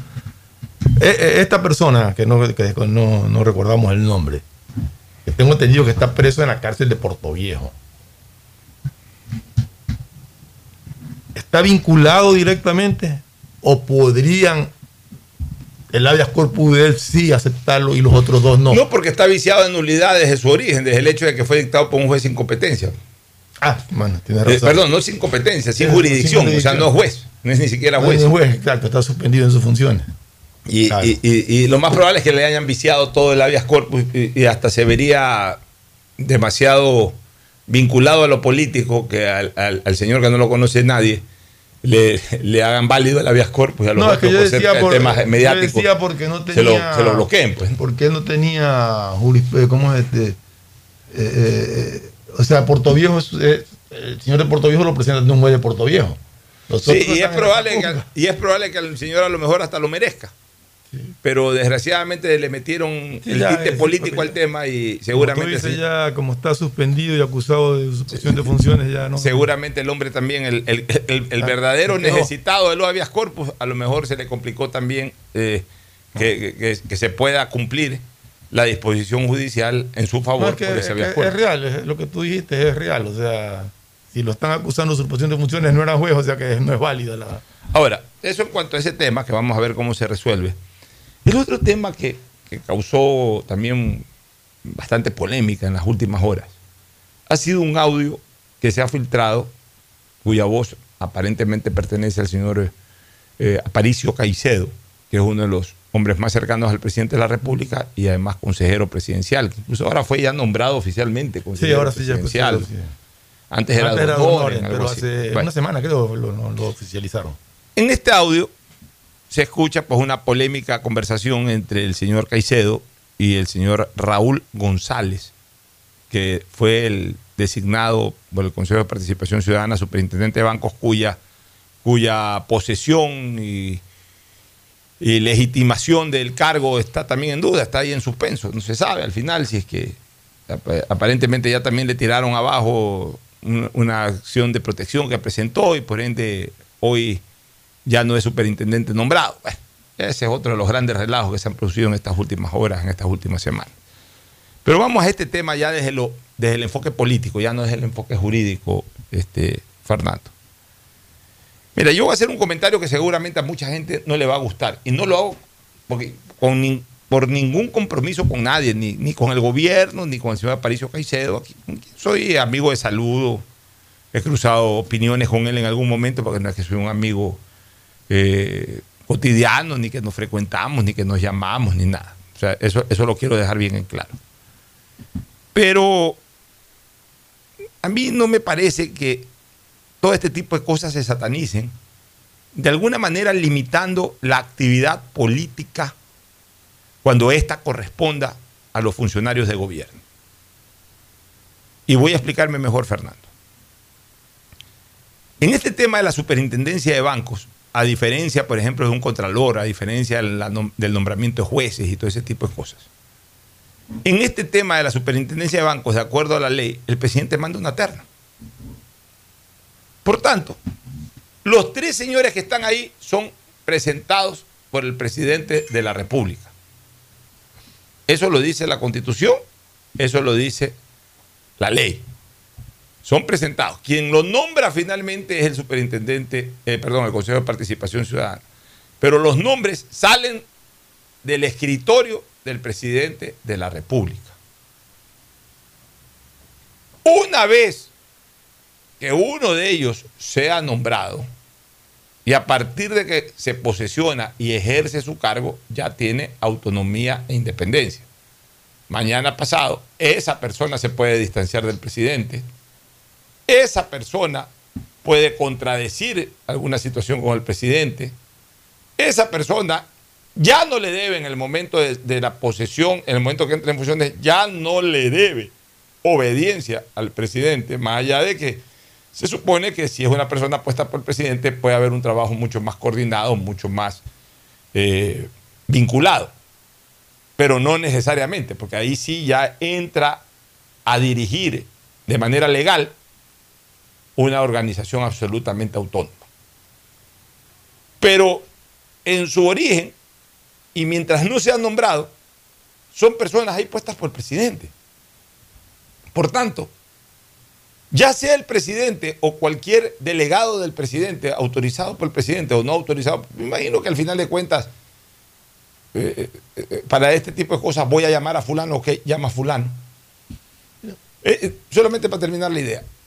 Yo creo que el gobierno, en este caso el presidente de la República o su delegado o quien sea autorizado para aquello, tiene todo el derecho a, a, a llamar a esas personas. En el caso puntual de, de, de González, si el presidente presentó una terna y en donde la primera persona de la terna no fue eh, eh, calificada o, o, o, o definitivamente no iba a ser nombrada, y esa era la persona de confianza del presidente, por eso la pone encabezando la terna.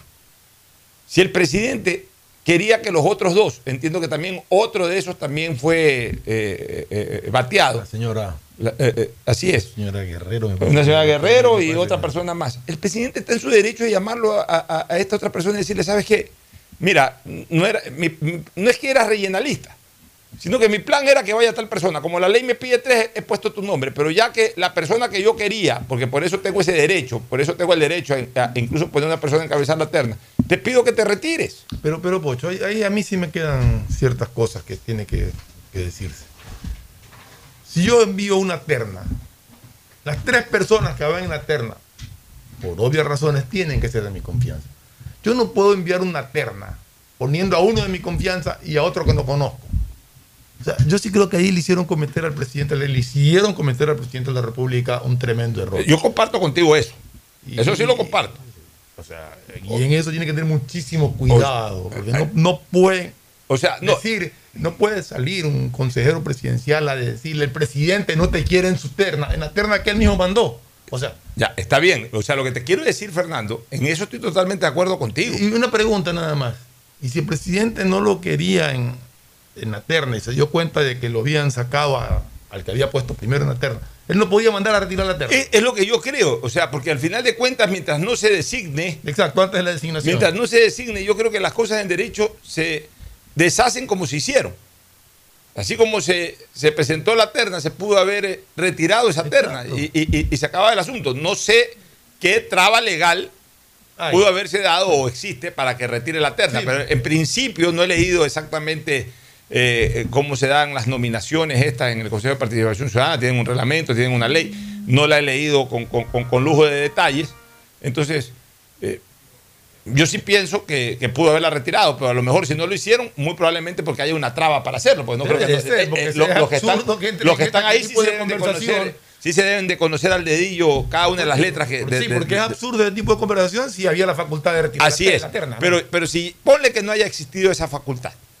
O sea, el presidente o su delegado, o quien haya sido delegado para, para este, este tema, sí está en su derecho de llamar, pues no está llamando a los nominadores. Está llamando a quien, a quien ha nombrado o a quien ha puesto en esa terna. Y el presidente quiere que te, que te retires, por favor, renuncia. Está en su derecho de hacerlo. No es que, aquí no es que haya intromisión ni nada. Aquí está en su derecho porque es su terna, pues. Es como que si yo mañana digo, ¿sabes qué? Van tres personas aquí en representación. Voy a mandar una lista de tres personas para que me representen en A E R. Fernando Flores, Isaí Sánchez y Paola Barros. Es mi terna, pues. Entonces resulta que en A E R dicen Fernando Flores es el primero de la terna, pero no, aquí Fernando Flores se fue peleando con alguien o lo que sea, no lo aceptamos a Fernando Flores. Entonces yo quiero que sea Fernando Flores, ok, no me lo aceptas a Fernando Flores. Alguien me metió por ahí a Isaí Sánchez, ya, ese es mi error, haber puesto el nombre de Isaí Sánchez. Pero, y además me la batean a Paola Barros, y solamente que Isaí Sánchez, y la verdad es que no es de mi gusto, más allá de que cometí ese error. Yo tengo derecho a llamarlo Isaí Sánchez, a decirle a alguien que, que lo llame Isaí Sánchez y le diga, ¿sabes qué, Isaí? Retírate. La verdad es que ahí se puso tu nombre, pero el, el director de la radio no quiere que, tú, que seas tú, retírate. O sea, ¿qué intromisión es esa? Esa no es intromisión, ese es un derecho, es el ejercicio de un derecho. Aquí creen que, que, que en Carondelet no se tiene que llamar a nadie eh, o, o que no se puede conversar con nadie. ¿Qué les está pasando? Ahora todo es escándalo, cualquier cosa la consideran escándalo. Aquí nos estamos convirtiendo en verdaderos pontífices de la moral, entre comillas, y todo criticamos, todo vemos mal. Tampoco las cosas es así.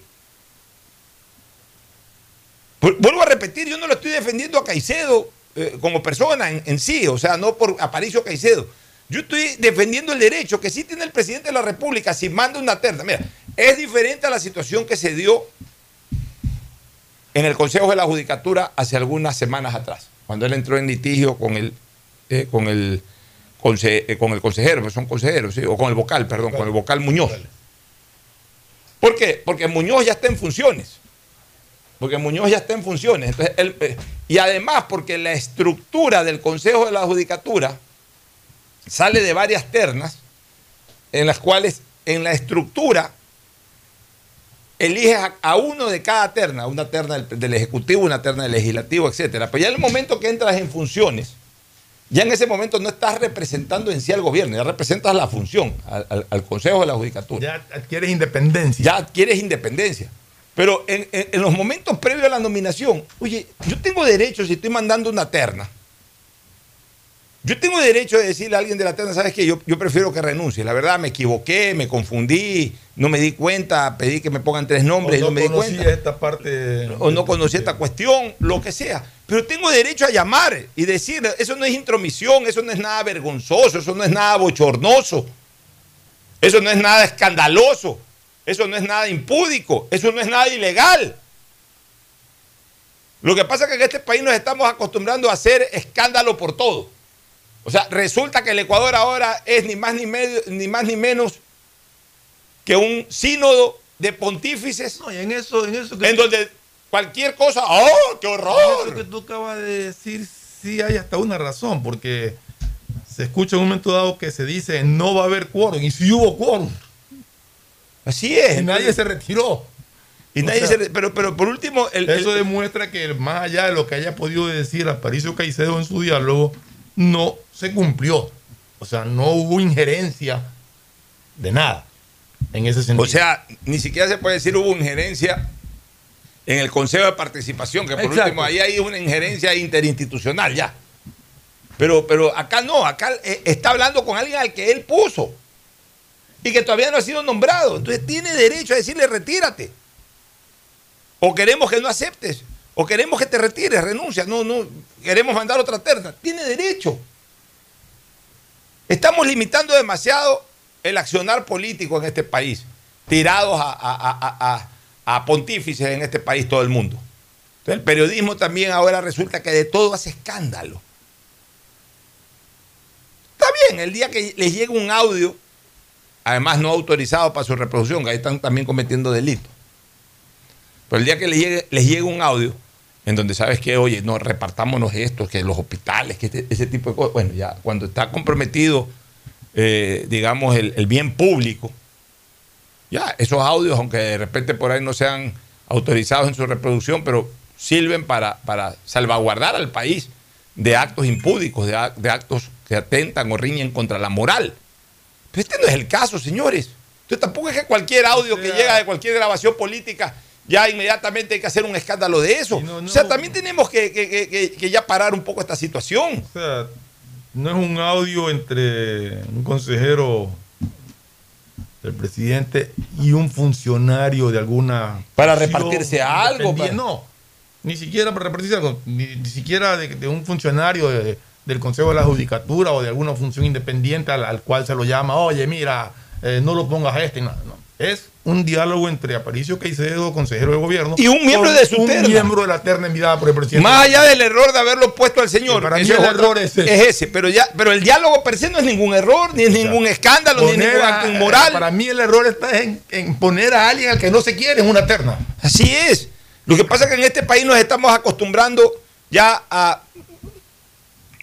a satanizar todo. A estereotipar.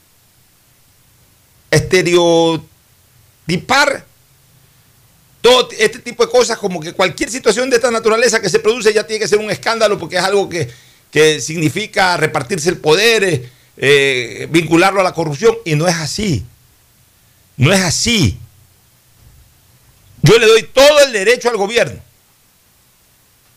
a llamar a un miembro de su terna mientras no haya sido designado todavía, a llamar, porque además esta conversación fue antes de que lo designen. Claro. Era a llamar a un, a un miembro de su terna, decirle, ¿sabes qué? Quiero que renuncies o retírate, porque yo te estoy poniendo, yo te estoy retirando, pues ese es mi derecho. Ah, que me equivoqué, ya, ese es otro problema. Pero, ah, que yo no soy rellena puesto. ¿Sabes qué? Lamentablemente sí, te pusimos para que rellenes puesto. Por eso te estamos pidiendo que te retires.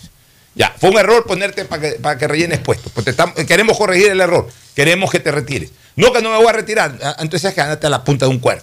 ¿Sí? O sea, lo que pasó ayer. O lo que pasó, mejor dicho, no ayer, sino en ese diálogo.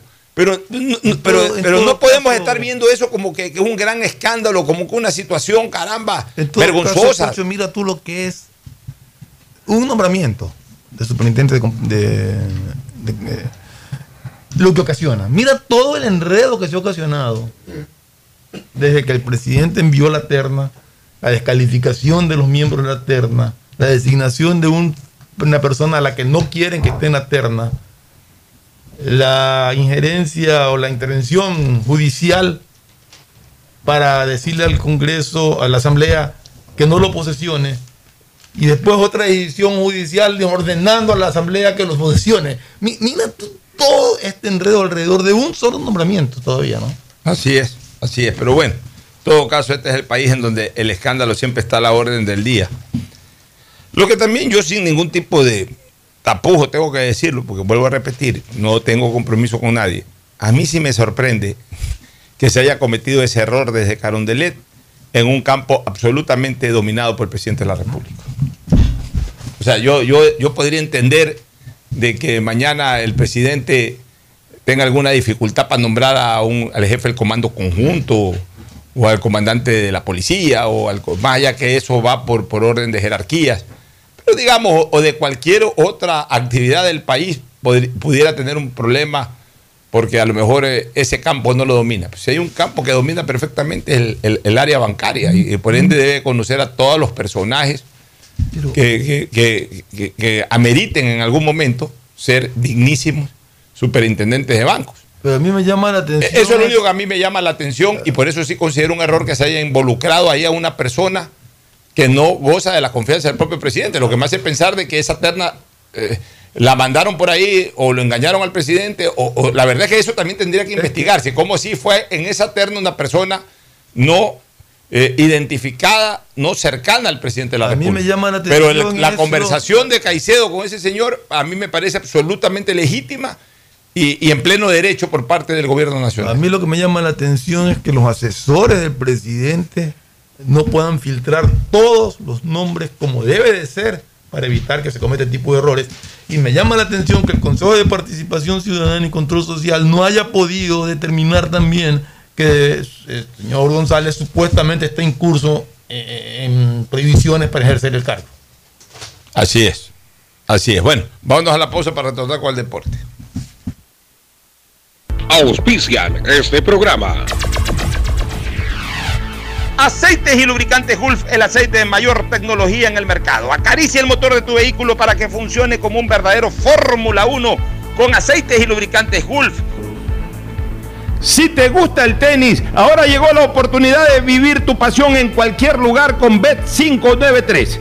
Regístrate en Bet quinientos noventa y tres punto es y recibe un bono de hasta trescientos dólares. Sí, un bono de hasta trescientos dólares para que pronostiques resultados cuando quieras. Bet quinientos noventa y tres punto es, sponsor oficial de la Federación Ecuatoriana de Tenis y tiene el respaldo de Lotería Nacional. Aplican condiciones y restricciones. En Banco Guayaquil tenemos una nueva app y la hicimos pensando más como Nela. Mis amigos me dicen Nela y solo me dicen Marianela cuando están bravos. Mi mamá, Marianela. A mí me gusta que me digan Nela. Ahora tu app te dice como quieres. Nueva app Banco Guayaquil. Una app más como Nela. Una app más como tú. Descárgala, actualízala, pruébala. Banco Guayaquil. Primero tú. Compren Mole El Fortín, todo para la familia y el hogar, todo para la belleza y el deporte, todo para la salud. Paga todos tus servicios y disfruta del patio de comidas. Mole El Fortín, te conviene. ciento cincuenta países al mejor precio con el chip internacional Smart Sim de Smartphone Soluciones. Estamos veinticuatro horas en los aeropuertos de Guayaquil y Quito, pasando migración junto al Duty Free. También en Plaza Quil, local cincuenta y cinco, en San Borondón, en la avenida principal de Entre Ríos. Lo importante es que cuando viajes estés conectado, sin esperar conectarte un Wi-Fi. Conéctate directamente con tu chip al teléfono celular que quieras llamar a través del WhatsApp o de manera directa. No lo olvides, Smart SIM de Smartphone Soluciones te espera en el aeropuerto con atención veinticuatro horas al día. Amor, ¿no crees que necesito comprar Vigen? Deja ver. Creo que no. No veo ninguna cana. Espera, mira, mira, acá hay una, mira. Toma la lupa. Todos van a querer participar en la promo futbolera Vigen. Presenta una caja vacía de Vigen Men para cabello, para barba y bigote en Western Union a nivel nacional. Reclama tu raspadita y gana camisetas, gorras, destapadores y además participas en el sorteo de dos T V Smart. Todas las raspaditas están premiadas. Más info en arroba Vigen Ecuador. También participa Vigen Polvo. Solo en Claro, tus paquetes prepago te dan el doble de gigas en la noche. Como el paquete prepago de cuatro dólares que te dan dos gigas más dos gigas para la noche. Por diez días. Actívalo en Mi Claro o en tu punto Claro favorito y conéctate con el prepago que te da más gigas, más velocidad y más cobertura.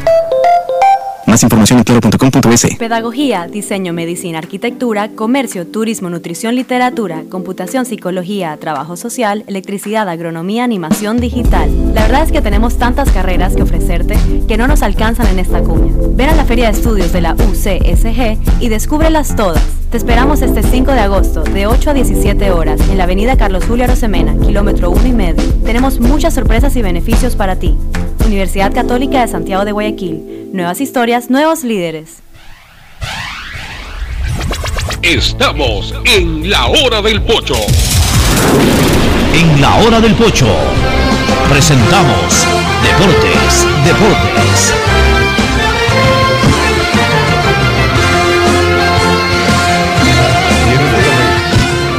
Muy bien, ya estamos, ya estamos, ya estamos en el segmento deportivo. Con la voz inconfundible e incomparable de Agustín Filomentor Guevara Morillo. Saludos, eh, Pochito. Favor. Aquí estamos directamente y tomen en cuenta que hablar que hablar de las copas, ¿no? Un equipo de copas este rato es el equipo de Independiente, calificado muy bien, partidazo. El eh, Táchira le sorprendió, pero luego le metió cuatro goles, se desenvolvió con total éxito el Yo equipo. Creo que, que Táchira se... La, no se, midió la altura. Se confía. No, no midió la altura. Ya.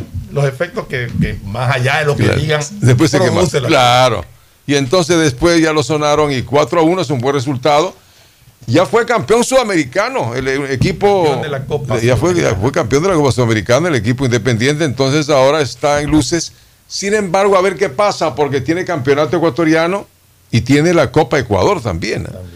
Así que, por lo tanto, es interesante lo que podría suceder alrededor del equipo Independiente. Lo que sí me ha sorprendido es, y mi amigo Nicolás Vega, pues que es el que maneja de habla, doscientos dólares y tres partidos de suspensión por ese incidente que es grave, lo del, del estadio Atahualpa, ¿no? Pero ¿qué se puede hacer con la gente que ya es vándala? O sea, sí. Si no se puede controlar la delincuencia, se va a poder controlar pero, en un estadio. No hay el problema. Pero tampoco los yo clubes. Lo veo, el problema es en la falta de, de, de policía, en la falta de resguardo. Claro, de o sea, tampoco lo que quieren, que el presidente del Deportivo Quito se, se, se ponga en la puerta de entrada.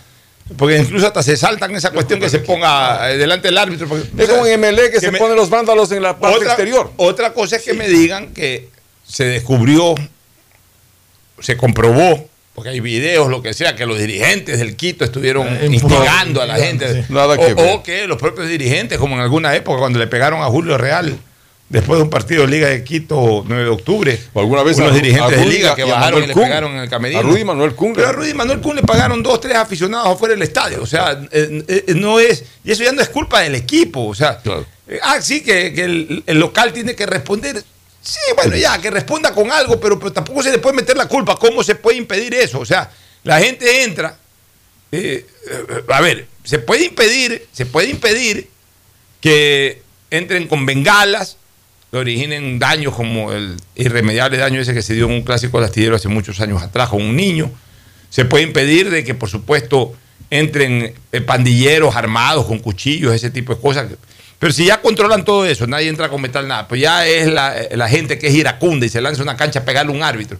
Y ahí, ¿qué puede hacer la dirigencia del equipo organizador? Ahí ya tiene que estar en la policía e impedirlo. Eso es un tema de fuerza policial. Yo te digo, para mí no había el suficiente resguardo policial. Quizás no se daba mucha importancia a esos partidos de la segunda. Pues, pero bueno, está qué? bien, pero tú le das importancia dependiendo del partido o, o del equipo convocante. Porque pero, si, pero si el Quito o, lleva gente, el Quito lleva cinco mil personas, tienes que llevar poli, eh, policías para cinco mil personas.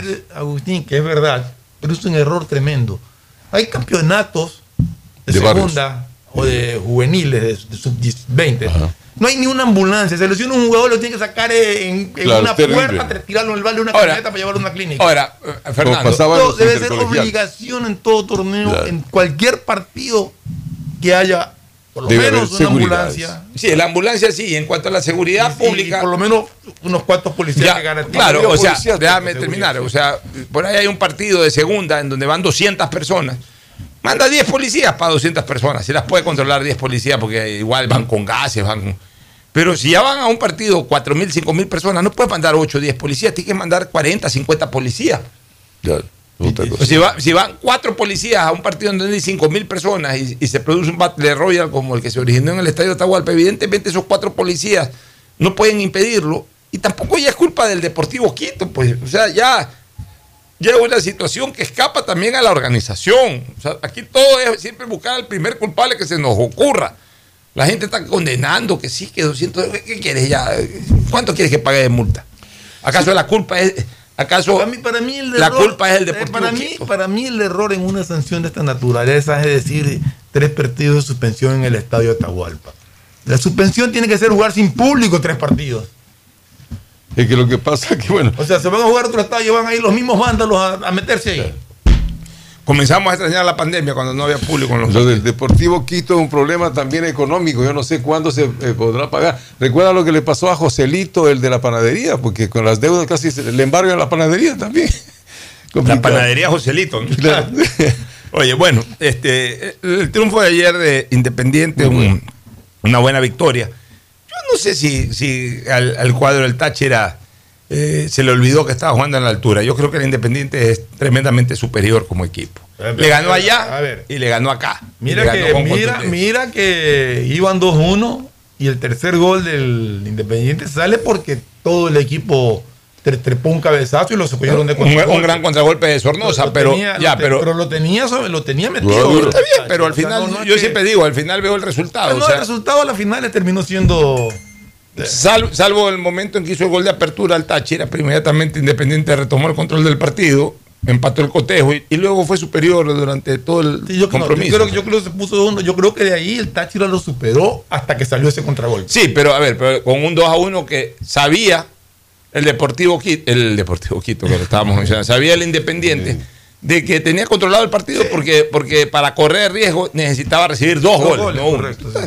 Hasta como estrategia, lo dejó salir también. También a veces eh, manejemos criterios de estrategia. O sea, lo, lo de, le, le, le comenzó a ceder de a poco la cancha para que, justamente para provocar que el Táchira avance, avance, avance y comenzarlo a matar con contragolpes, que fue lo que hizo. O sea, yo creo que un triunfo con absoluta autoridad por eso parte sí, de Independiente. Eso no se discute, ¿no? Y ahora le va a tocar jugar contra un equipo brasileño. Contra... Sí, depende, todavía depende, te, todavía pendiente el juego entre eh, Internacional con Melgar. Melgar del Perú. Pero ¿cómo quedaron? El saludo primero de Tete Tinoco, Tadeo Tinoco. ¿Qué tal? ¿Cómo están? Buenas tardes, los venía escuchando. Eh, aquí... ¿Ya tiene carro? No, por eso estoy, me, me demoré. Venía en el taxi. No, mi papá me pasó dejando, ah, me bueno, va escuchando bueno. el programa. Así que saludos. Saludos a don, saludos, igual, a don Jorgito Tinoco. Sí, ¿no? Exactamente. El partido es el día de mañana. Sí, in, mañana Independiente e Internacional de Porto Alegre con eh, Melgar, Melgar, de Melgar, sí. En Porto Alegre. En Porto Alegre. ¿Cómo quedaron sí, en el primer partido? Ya le digo, permítame un segundito. En el la ida. Ganó Inter, creo que ganó. Eh, empataron. Empataron. empataron, empataron. Sí, sí, mal en, en, en Arequipa. En Arequipa, sí. sí. Ya, pero, entonces en Porto tendría, Alegre tendría las de llevarse adelante Internacional de Porto Alegre. A ver, yo, yo creo que el Independiente en estas competencias... Perdón, corrijo, cero cero fue la ida. Empataron, bueno, empataron, cero, empataron igual. Pero, o sea, es abierto. Sí. ¿Ah? Bien abierto, porque está cero cero y... No vamos, importa cuánto hayan empatado, no, porque ya, ya, ya lo mismo, cero a cero que sí, veinte a veinte, ya, ya es lo mismo, empataron. Lo mismo. Eh, lo, que, lo que les quiero decir es que eh, yo, yo considero que Independiente en este tipo de competencias, incluso en Libertadores, pero más en Sudamericana, sí puede ser capaz de cualquier cosa, de volver a ganar en semifinales su clasificación a la final, hasta de volver a ser campeón de la Copa Sudamericana. Es un equipo hecho para este tipo de competencias. Uh-huh. Es un equipo Pero cuya mira... estructura ya viene desde instancias absolutamente juveniles, porque todavía son jugadores muy jóvenes, pero desde instancias absolutamente juveniles vienen compitiendo en estas instancias, que Copa Libertadores, sub veinte, todo ese tipo de Libertadores cosas. Libertadores también. Incluso los veo a veces pero, que se sienten más cómodos jugando la competencia internacional que la propia competencia ayer, local. Ayer se enfrentaron dos equipos que habían sido eliminados de Copa Libertadores y entraron a la Sudamericana. Claro. Independiente, que fue eliminado, y Táchira, que también fue eliminado de la Copa Libertadores y entraron a la Sudamericana. Avanzaron a cuartos de final, y ayer ya Independiente, pues con el triunfo, avanzó a semifinales, ¿no? Son las cosas, o sea, este torneo de Copa Sudamericana, si bien es cierto, Independiente tiene todas las opciones porque es la segunda ocasión que llega más alto. Y como mera coincidencia, el año pasado Barcelona llegó a semifinales en Libertadores, Independiente este año, entonces la presencia ecuatoriana se mantiene latente. Independiente está más opcionado. Como único equipo de acá del Pacífico, pues, ¿no? Sí. Eso porque el resto son bueno, argentinos. Vámonos, vámonos a la pausa para. Y luego resolver. También Copa Libertadores. Hoy, Copa mañana. Libertadores y Campeonato Nacional Liga Pro. Ya volvemos. El siguiente es un espacio publicitario apto para todo público. Bet quinientos noventa y tres punto e ese. Haz un ace dentro y fuera de la cancha con Bet quinientos noventa y tres punto e ese. Diviértete y gana con pronósticos en tenis y miles de eventos deportivos. Bet quinientos noventa y tres punto e ese, sponsor oficial de la Federación Ecuatoriana de Tenis, con el respaldo de Lotería Nacional. Aplican condiciones y restricciones. Bet quinientos noventa y tres punto e ese. Lo viven ellos, lo juegas tú. Ecuagen, medicamentos genéricos de calidad y confianza a su alcance. Ecuagen, una oportunidad para la salud y la economía familiar. Consuma genéricos Ecuagen. Amor, ¿no crees que necesito comprar Vigen? Deja ver, creo que no, no veo ninguna cana. Espera, mira, mira, acá hay una, mira, toma la lupa. Todos van a querer participar en la promo futbolera Vigen. Presenta una caja vacía de Vigen Men para cabello, para barba y bigote en Western Union a nivel nacional. Reclama tu raspadita y gana camisetas, gorras, destapadores, y además participas en el sorteo de dos T V Smart. Todas las raspaditas están premiadas. Más info en arroba Vigen Ecuador. También participa Vigen Polvo. Pedagogía, diseño, medicina, arquitectura, comercio, turismo, nutrición, literatura, computación, psicología, trabajo social, electricidad, agronomía, animación digital. La verdad es que tenemos tantas carreras que ofrecerte que no nos alcanzan en esta cuña. Ven a la Feria de Estudios de la U C S G y descúbrelas todas. Te esperamos este cinco de agosto, de ocho a diecisiete horas, en la avenida Carlos Julio Arosemena, kilómetro uno y medio. Tenemos muchas sorpresas y beneficios para ti. Universidad Católica de Santiago de Guayaquil. Nuevas historias, nuevos líderes. Viaja conectado con internet a más de ciento cincuenta países al mejor precio con el chip internacional Smart Sim de Smartphone Soluciones. Estamos veinticuatro horas en los aeropuertos de Guayaquil y Quito, pasando migración junto al Duty Free. También en Plaza Quil, local cincuenta y cinco, en San Borondón, en la avenida principal de Entre Ríos. Lo importante es que cuando viajes estés conectado, sin esperar conectarte un Wi-Fi. Conéctate directamente con tu chip al teléfono celular que quieras llamar a través del WhatsApp o de manera directa. No lo olvides, Smart Sim de Smartphone Soluciones te espera en el aeropuerto con atención veinticuatro horas. La seguridad se amplía en toda la ciudad y llega a tu barrio. tres mil setecientas cincuenta nuevas zonas videovigiladas con quince mil cámaras y megáfonos nuevos a disposición de tu seguridad y la de tu familia. Con tecnología que permitirá detectar alertas, amenazas y emergencias en tiempo real, generando así una respuesta automática y una alerta inmediata. Cada cámara cuenta con tecnología de primer nivel y alta definición, con reconocimiento facial y lector de placas vehiculares. Hemos venido y seguimos brindando más herramientas para seguir protegiendo a Guayaquil, porque tu seguridad es primero. Alcaldía de Guayaquil. Eres una habilidad, la mejor calidad, mucho más resistente para toda la vida. Son tubos pacíficos. Contamos con una gran variedad de tuberías y accesorios de P V C para uso domiciliario, infraestructura y agrícola, fabricados con materiales más resistentes y duraderos, cien por ciento libre de metales pesados, tubos Pacífico para toda la vida. Solo en Claro, tus paquetes prepago te dan el doble de gigas en la noche, como el paquete prepago de cuatro dólares que te da dos gigas más dos gigas para la noche, por diez días. Actívalo en Mi Claro o en tu punto Claro favorito y conéctate con el prepago que te da más gigas, más velocidad y más cobertura. Más información en claro punto com punto es. Tu mejor jugada siempre será divertirte con Bet quinientos noventa y tres. Pronósticos deportivos y juegos en línea. Regístrate ahora en Bet quinientos noventa y tres punto es y recibe un bono de hasta trescientos dólares para que empieces a pronosticar. Bet quinientos noventa y tres, sponsor oficial de la Federación Ecuatoriana de Tenis, con el respaldo de Lotería Nacional. Bet quinientos noventa y tres punto es. Lo viven ellos, lo juegas tú. Aplican condiciones y restricciones. En Banco Guayaquil tenemos una nueva app y la hicimos pensando más como Nela. Mis amigos me dicen Nela y solo me dicen Marianela cuando están bravos. Mi mamá, Marianela. A mí me gusta que me digan Nela. Ahora tu app te dice como quieres. Nueva app Banco Guayaquil. Una app más como Nela. Una app más como tú. Descárgala, actualízala, pruébala. Banco Guayaquil. Primero tú. Hay sonidos que es mejor nunca tener que escuchar. Porque cada motor es diferente. Desde hace ciento cuatro años, Lubricantes Gulf mantiene la más alta tecnología y calidad en línea de aceites para motores a diésel y gasolina. Está hecho con una fórmula especial para dar excelente protección a todo tipo de motores, evitando el desgaste prematuro de pistones, anillos y árbol de levas, ayudando a mantener limpio el motor y libre de depósitos que se forman por las altas o bajas temperaturas. Dele a su motor lo que se merece. Lubricantes Gulf, la más alta tecnología en lubricación. ciento cuatro años preservando la vida de su motor. Lubricantes Gulf. Gulf es más lubricante.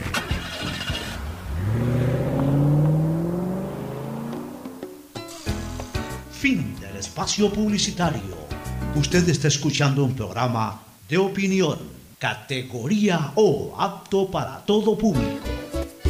Tornamos a la parte final, ahora sí. Copa Libertadores. Hoy día, ¿no? Hoy, sí. Hoy día hoy sigue la ruta a Guayaquil. ¿Cuál ayer es esa ruta a Guayaquil? Flamengo, al, Flamengo ya logró también de Luis Suárez clasificar. ¿eh? Ayer. Pero la, ¿en qué, en es, qué no, eso era Sudamericana. Sudamericana. Hoy en el caso de lo que es. O sea, está jugando Sudamericana Luis Suárez. Ya quedó eliminado. Pocos minutos, Poco minutos, pero ya su ah, sueño entonces, de el, levantar copa. No, no, el próximo año. Luis Suárez se va a preparar para Copa Libertadores, porque además Nacional ha quedado campeón, o sea, seguramente jugará Copa Libertadores.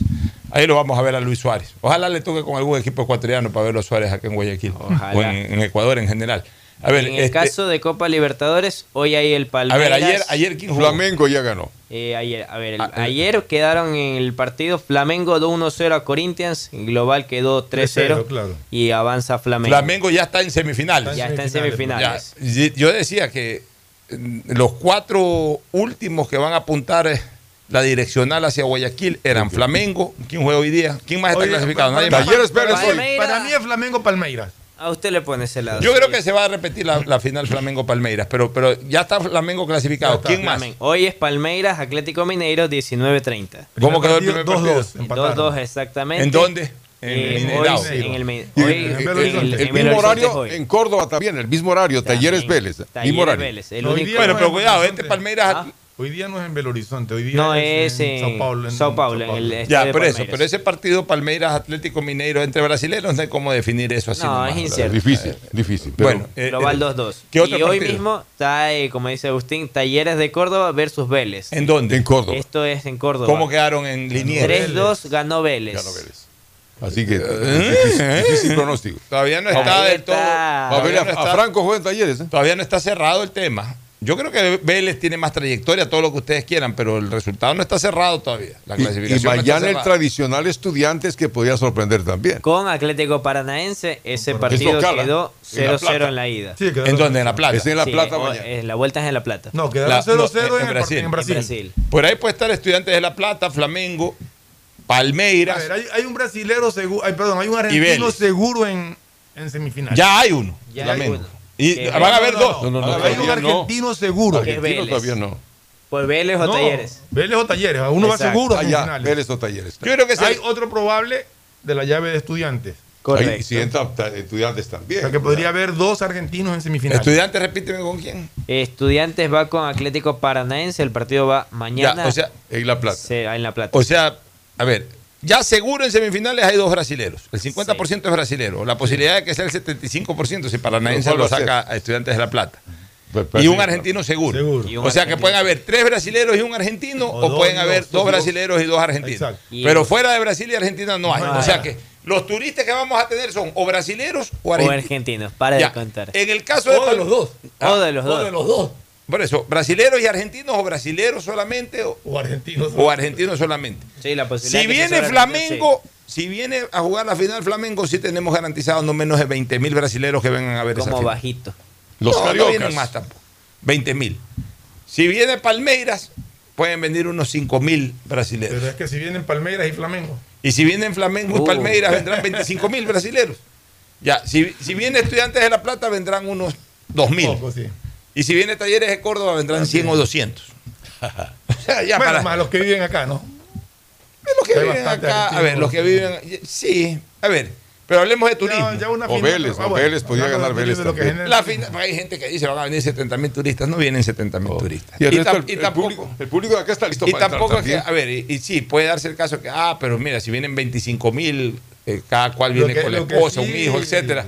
Ese veinticinco mil de, de gente que va al estadio, se puede estirar a unos dos mil más que no van al estadio. O sea, por ahí un esposo y esposa... Yo voy al estadio, quédate en el hotel o andate a un centro comercial.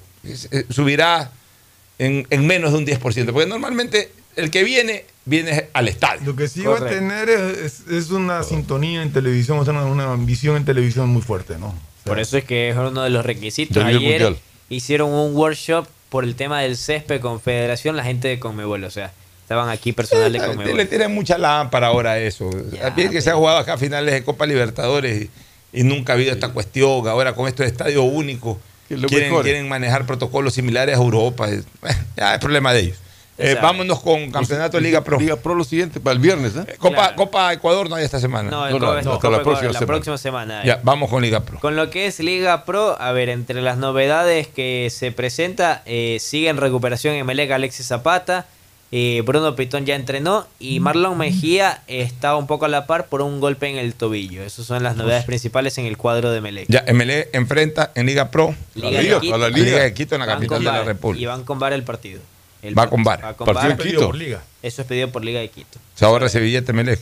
No, sí, Emelec dijo que no iba a pedir V A R. Así que, en que, todo sea, el año. Que dijo, que lo pida, que lo pida. Todo el mundo pide V A R. Este paquilla está caño que no sirve. Y lo central, el árbitro para este partido sería Luis Quirós y en el V A R Jefferson Macías. Ya, ah, Ahí bueno. está el panorama del cuadro azul que es el domingo diecinueve horas. O sea, o sea Bruno Pitón no, está en suspenso. dieciocho horas, correcto. Está en, suspen en suspenso la posibilidad de, de que alinee por lesión Bruno Pitón. Si, si no está sí. Bruno Pitón, ¿quién jugaría en esa posición? Ya, ya está recuperado Jackson Rodríguez también. Está todavía, no al cien por ciento, ya pero estuvo sí. en el banco. Si no ya estuvo sin el banco, pero en, no el, está... en el centro de la saga, ante esa Ahí supuesta es, lesión de... Ahí va, o sea... ¿Y qué? ¿Le, ¿Le ven con mala cara a Guevara ahora?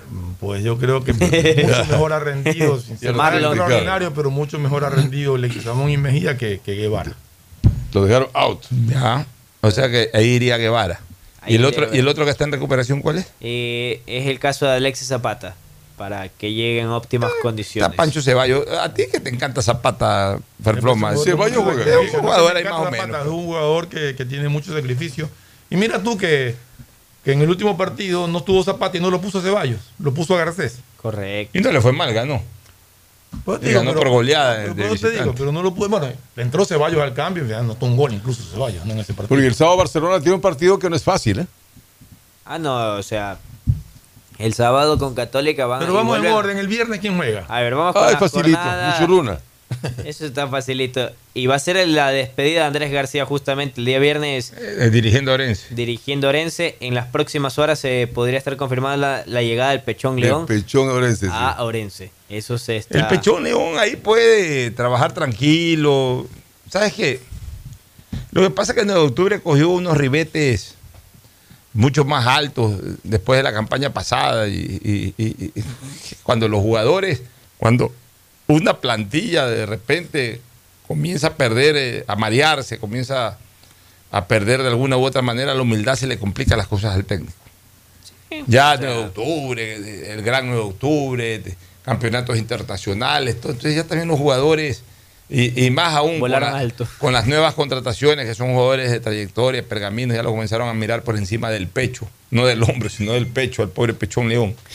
Ya, y definitivamente no pudo sacar ese equipo adelante, pero ahora el Pechón León en Orense, un equipo que está trabajando ahí humildemente, que tiene, y todo. Que tiene formativas. Tiene, que tiene formativas. Ahí, ahí el Pechón León puede trabajar mucho con el tema formativas, ir vinculando jugadores, más o menos hacer el mismo trabajo que hizo con nueve de octubre el año pasado. Que venía siendo con Independiente Juniors antes de llegar ya, a nueve de octubre. El Pechón León encuentra ahí un bonito nicho para trabajar. nueve de octubre ya no era un nicho para trabajar para él, lo fue el año pasado. Sí. Cuidado, ahí más bien el Pechón León puede sacar adelante ese proyecto de Orense. Ojalá, porque esa gente invierte, invierte, pero todavía no se ven buenos resultados en Orense. Eh, los mellizos Quiñones, lo que son laterales, y Germán Lapa, eh, hay dos mellizos Quiñones. ¿Sí?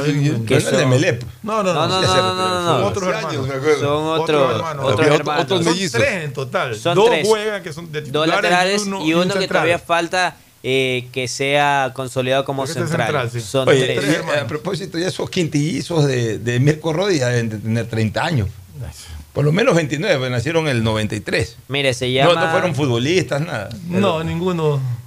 Oscar y Mirko Marlon Quiñones. Jugaba, pero ese no era de los quintillizos. Pero no, no, no, ninguno pero, pero me acuerdo no era, yo haberlo... No eran siete. Con ellos. En esto de Orense que le digo, se, Oscar es el lateral por izquierda, y Marlon es el lateral por derecha. Son los titulares en el cuadro de Orense, mientras también estuvo Andrés García. Y la jornada arranca, como bien decíamos, el viernes con el partido Muchurrona versus Orense a las diecinueve horas. Sábado está Independiente. ¿Dónde es ese partido? En... en Echaleche. Echaleche. Si no tienen luz. A ver, o creo que van a ir a Ambato. Tienen que ir a Ambato porque... Van a ir a Ambato, sí, sí, Ambato, van a Ambato, sí, corrijo. Van, Aunque van. Andaban trabajando en tema de luz, pero debe ser en Ambato. Todavía va. O sea, Muchurrona juega... De local en el Bellavista de Ambato, diecinueve horas con Orense el viernes. Ya, juega en el Bellavista, ahí no se queja. Ahí no se queja. Pero cuando es Barcelona, ah, no, que por qué lo tiene que traer al Bellavista, Barcelona, que por qué no lo dejan, por qué no lo llevan a Echeleche. Aunque ha bajado ya la intensidad, la intensidad el míster Chang. Sí, hasta grabaron videos de su llegada, de cómo la afición de Barcelona... Hablaba de Chango en el Chucho Benítez y todas, hasta como memes sacaron. No, ya a Chango le gusta eso de que le eche a Barcelona con ese resultado, bola. le pare bola. Ya, ya no va a tocar a Barcelona, también deje que le mandé su, su puntillazo. O sea, ¿se acuerdan que le mandé sí, su puntillazo, que me respondió aquí y todo? Bueno, ahí ya está Chango. Mientras él esté tranquilo y no toca a Barcelona, abrazos y besos, le lavo el poncho si quiere. Pero, pero mientras no toca a Barcelona, Emelec, mientras no toca a los equipos... Y ya está posicionado en Guayaquil también el negocio, ¿eh? Sí, o sea, sí. son cosas. Bueno, y la bueno, jornada sábado. del sábado está a quince horas, Independiente del Valle versus Gualaceo. No es fácil ese partido para Independiente. Más que nada por la seguidilla de partidos. ¿De ahí? Sí. nueve de octubre con Aucas. Se vuelven a encontrar ahora partido. por Liga Pro, diecisiete horas treinta en los Chirijos. Y aquí mismo. Aquí mismo. Se va a los Chirijos de milagro Agustín Guevara a transmitir el día de sábado. Muchas gracias. veinte horas, Barcelona versus Universidad Católica. Le espera ahí Dagoberto Puello, un milagro. Dagoberto Rodríguez. Claro. Dagoberto Rodríguez, Dagoberto Puello es el colombiano. Ahí está. Eh, eso, eso es un buen partido. ¿Cuál? ¿Cuál? El Barcelona versus Universidad Católica. ¿Qué novedades hay en Barcelona? A ver, el árbitro central para ese partido será Franklin Congo y el que dirige el V A R, Carlos Orbe. Las principales novedades del cuadro amarillo... Está la recuperación ya de Leonel Sousa, podría ver, volver al once. Leonel Sousa, a ver, déjame hablar un poquito de Leonel Sousa. Leonel Sousa es un buen jugador, pero, pero me ha salido medio de cristal el hombre. Sí, Mucho no, tiempo sí. se, se separa del primer equipo por temas de lesión. O sea, hay jugadores que, Luciano Figueroa, esos ahí que jugaban uno o dos partidos, le daban su patazo y se acostaban tres o cuatro. O sea... Ojalá, porque es un buen jugador. Yo creo que él con Piñatares, él con Carcelén arman una buena dupla central ahí en el medio campo. El resto ya para adelante, eh, eh, Barcelona tiene Alquitud Díaz, tiene a Fidel Martínez, hoy que ha reforzado mucho. Martínez, tiene, tiene a Perlaza, que está jugando una muy buena temporada, una muy buena segunda parte de esta temporada. Se fue Mastriani, goodbye, buen viaje, como puse ayer en un tuit. Buen delantero, irreemplazable no, totalmente no. reemplazable. Buen delantero sí, me, Mastriani me parecía que era un buen nueve. Pero Barcelona necesita jugadores que tengan la cabeza y los pies en, en, en las canchas ecuatorianas. No los pies en las canchas ecuatorianas, las cabezas en las canchas brasileras. ¿Y cómo está lo de Manuel Martínez? Que fue en también el caso de Manuel, eh, se habla de que, si bien es cierto, se presentó la oferta, no era la que convencía y no era por el cien por ciento, porque Barcelona lo que era era al cien por ciento, ya, no así Mastriani, que fue sesenta por ciento y una posterior cuarenta por ciento si llega a acumular ya, eso tiene que respetar a Manuel Martínez, tampoco se lo puede regalar. O sea, los jugadores, así como firman un contrato para garantizar su estabilidad, los clubes también tienen derecho a negociar eh, favorablemente. O sea, no estoy diciendo que ganar, un, ganar. No estoy diciendo que un jugador, que un buen jugador, para no aflojarlo, y viendo una oferta de México, viendo una oferta de Brasil, hay que pedir veinte millones de dólares, eso, no, es, eso como decir, no se vende. Pero si le dan uno, si, si hacen una propuesta acorde a lo que vale el jugador, pero el, el otro club se tira para atrás, o sea, el, en este caso el, el demandante, el club que demanda esos servicios, se tira para atrás, quiere, quiere cogerlo a la baja, todo, no está a la baja. Eso no, no debe dar motivo para que el jugador se resienta, no, que yo a toda costa quiero irme. ¿Por qué te vas a ir a toda costa? Si acaso cuando te quedaste, no firmaste justamente para garantizar cuatro años de, de, de, de, de, de, de estabilidad. O sea, así como ganas con un contrato a largo plazo tu estabilidad, también el club tiene que ganar que si acaso juegas bien y hay una buena oferta, se te vende o se te transfieren tus derechos deportivos. Pero si no hay una buena oferta, no hay obligación de regalarlo tampoco. Y eso no debe dar motivo para que el jugador quede resentido y siga pensando en Brasil mientras juega en Ecuador. Si ya te quedaste, pon tus cabez, pon tu cabeza y pon tus pies en canchas ecuatorianas. Claro. No pongas tus pies en canchas ecuatorianas y tu cabeza eh, eh, eh, seguirla manteniendo en Brasil. No. Ya, se dio, se dio, no se dio, no se dio. Acaba la temporada, haz tu mejor temporada, queda campeón, ah, comienza a hacer goles que no los estás haciendo hace rato. Y ok, siéntate con la dirigencia en enero, mira cómo te vas a Brasil, Argentina, China, Japón, a donde te quieran llevar. Pero ya lo que queda del año, juega a full, como en algún momento Manuel Martínez jugó aquí las temporadas dos mil veinte y parte este de la... Este ha sido mal año de eso, ¿no? Porque este año no ha sido un muy buen intermitente. Año. Y yo leo tweets, no, pero cómo pueden hablar mal de Manuel Martínez, que se come las canchas, todo. Sí, pero no hace, no está haciendo lo que él hacía, que era su fuerte en el dos mil veinte y en el dos mil veintiuno, goles y asistencias de gol. Eso. Puede hacer diez mil chichecitos. El fútbol no se valora por los chichecitos. Podrá tener ñeque, pero no va más allá. Y lo, y, lo, y, y lo importante no es que porque no lo puede hacer, sino que tiene su cabeza puesta en Brasil. Entonces hay que decirle, ya no se dio este año. La ulti, el último intento para que te vayas a Brasil este año ya no, ya se, se, no, no, no fructificó. Ahora sí, dedícate a jugar. Y el próximo año te vas a Brasil. Y cuando se fue Fidel Martínez se dijo que del otro Martínez y estaba funcionando, pero de luego ha desaparecido, ¿no? Bueno, y el, viernes, el lunes juega. El domingo, domingo. El partido está Cumbayá, Macará, trece horas. Técnico Universitario Guayaquil Madre. City, diecisiete treinta. Y el partido de la fecha, mira, seguido dieciocho horas, Liga de Quito versus Emelec. Lindo partido, definitivamente. Siempre se un lindo. La jornada partidos, se Liga cierra Emelec. El próximo lunes, Deportivo Cuenca versus Delfín, diecinueve horas. Y nosotros cerramos ya para irnos a la última recomendación y luego a la parte final del programa. Auspician este programa. Aceites y lubricantes Gulf, el aceite de mayor tecnología en el mercado. Acaricia el motor de tu vehículo para que funcione como un verdadero Fórmula uno con aceites y lubricantes Gulf. Hay un lugar donde podrás vivir tu pasión por el tenis y los deportes cuando quieras.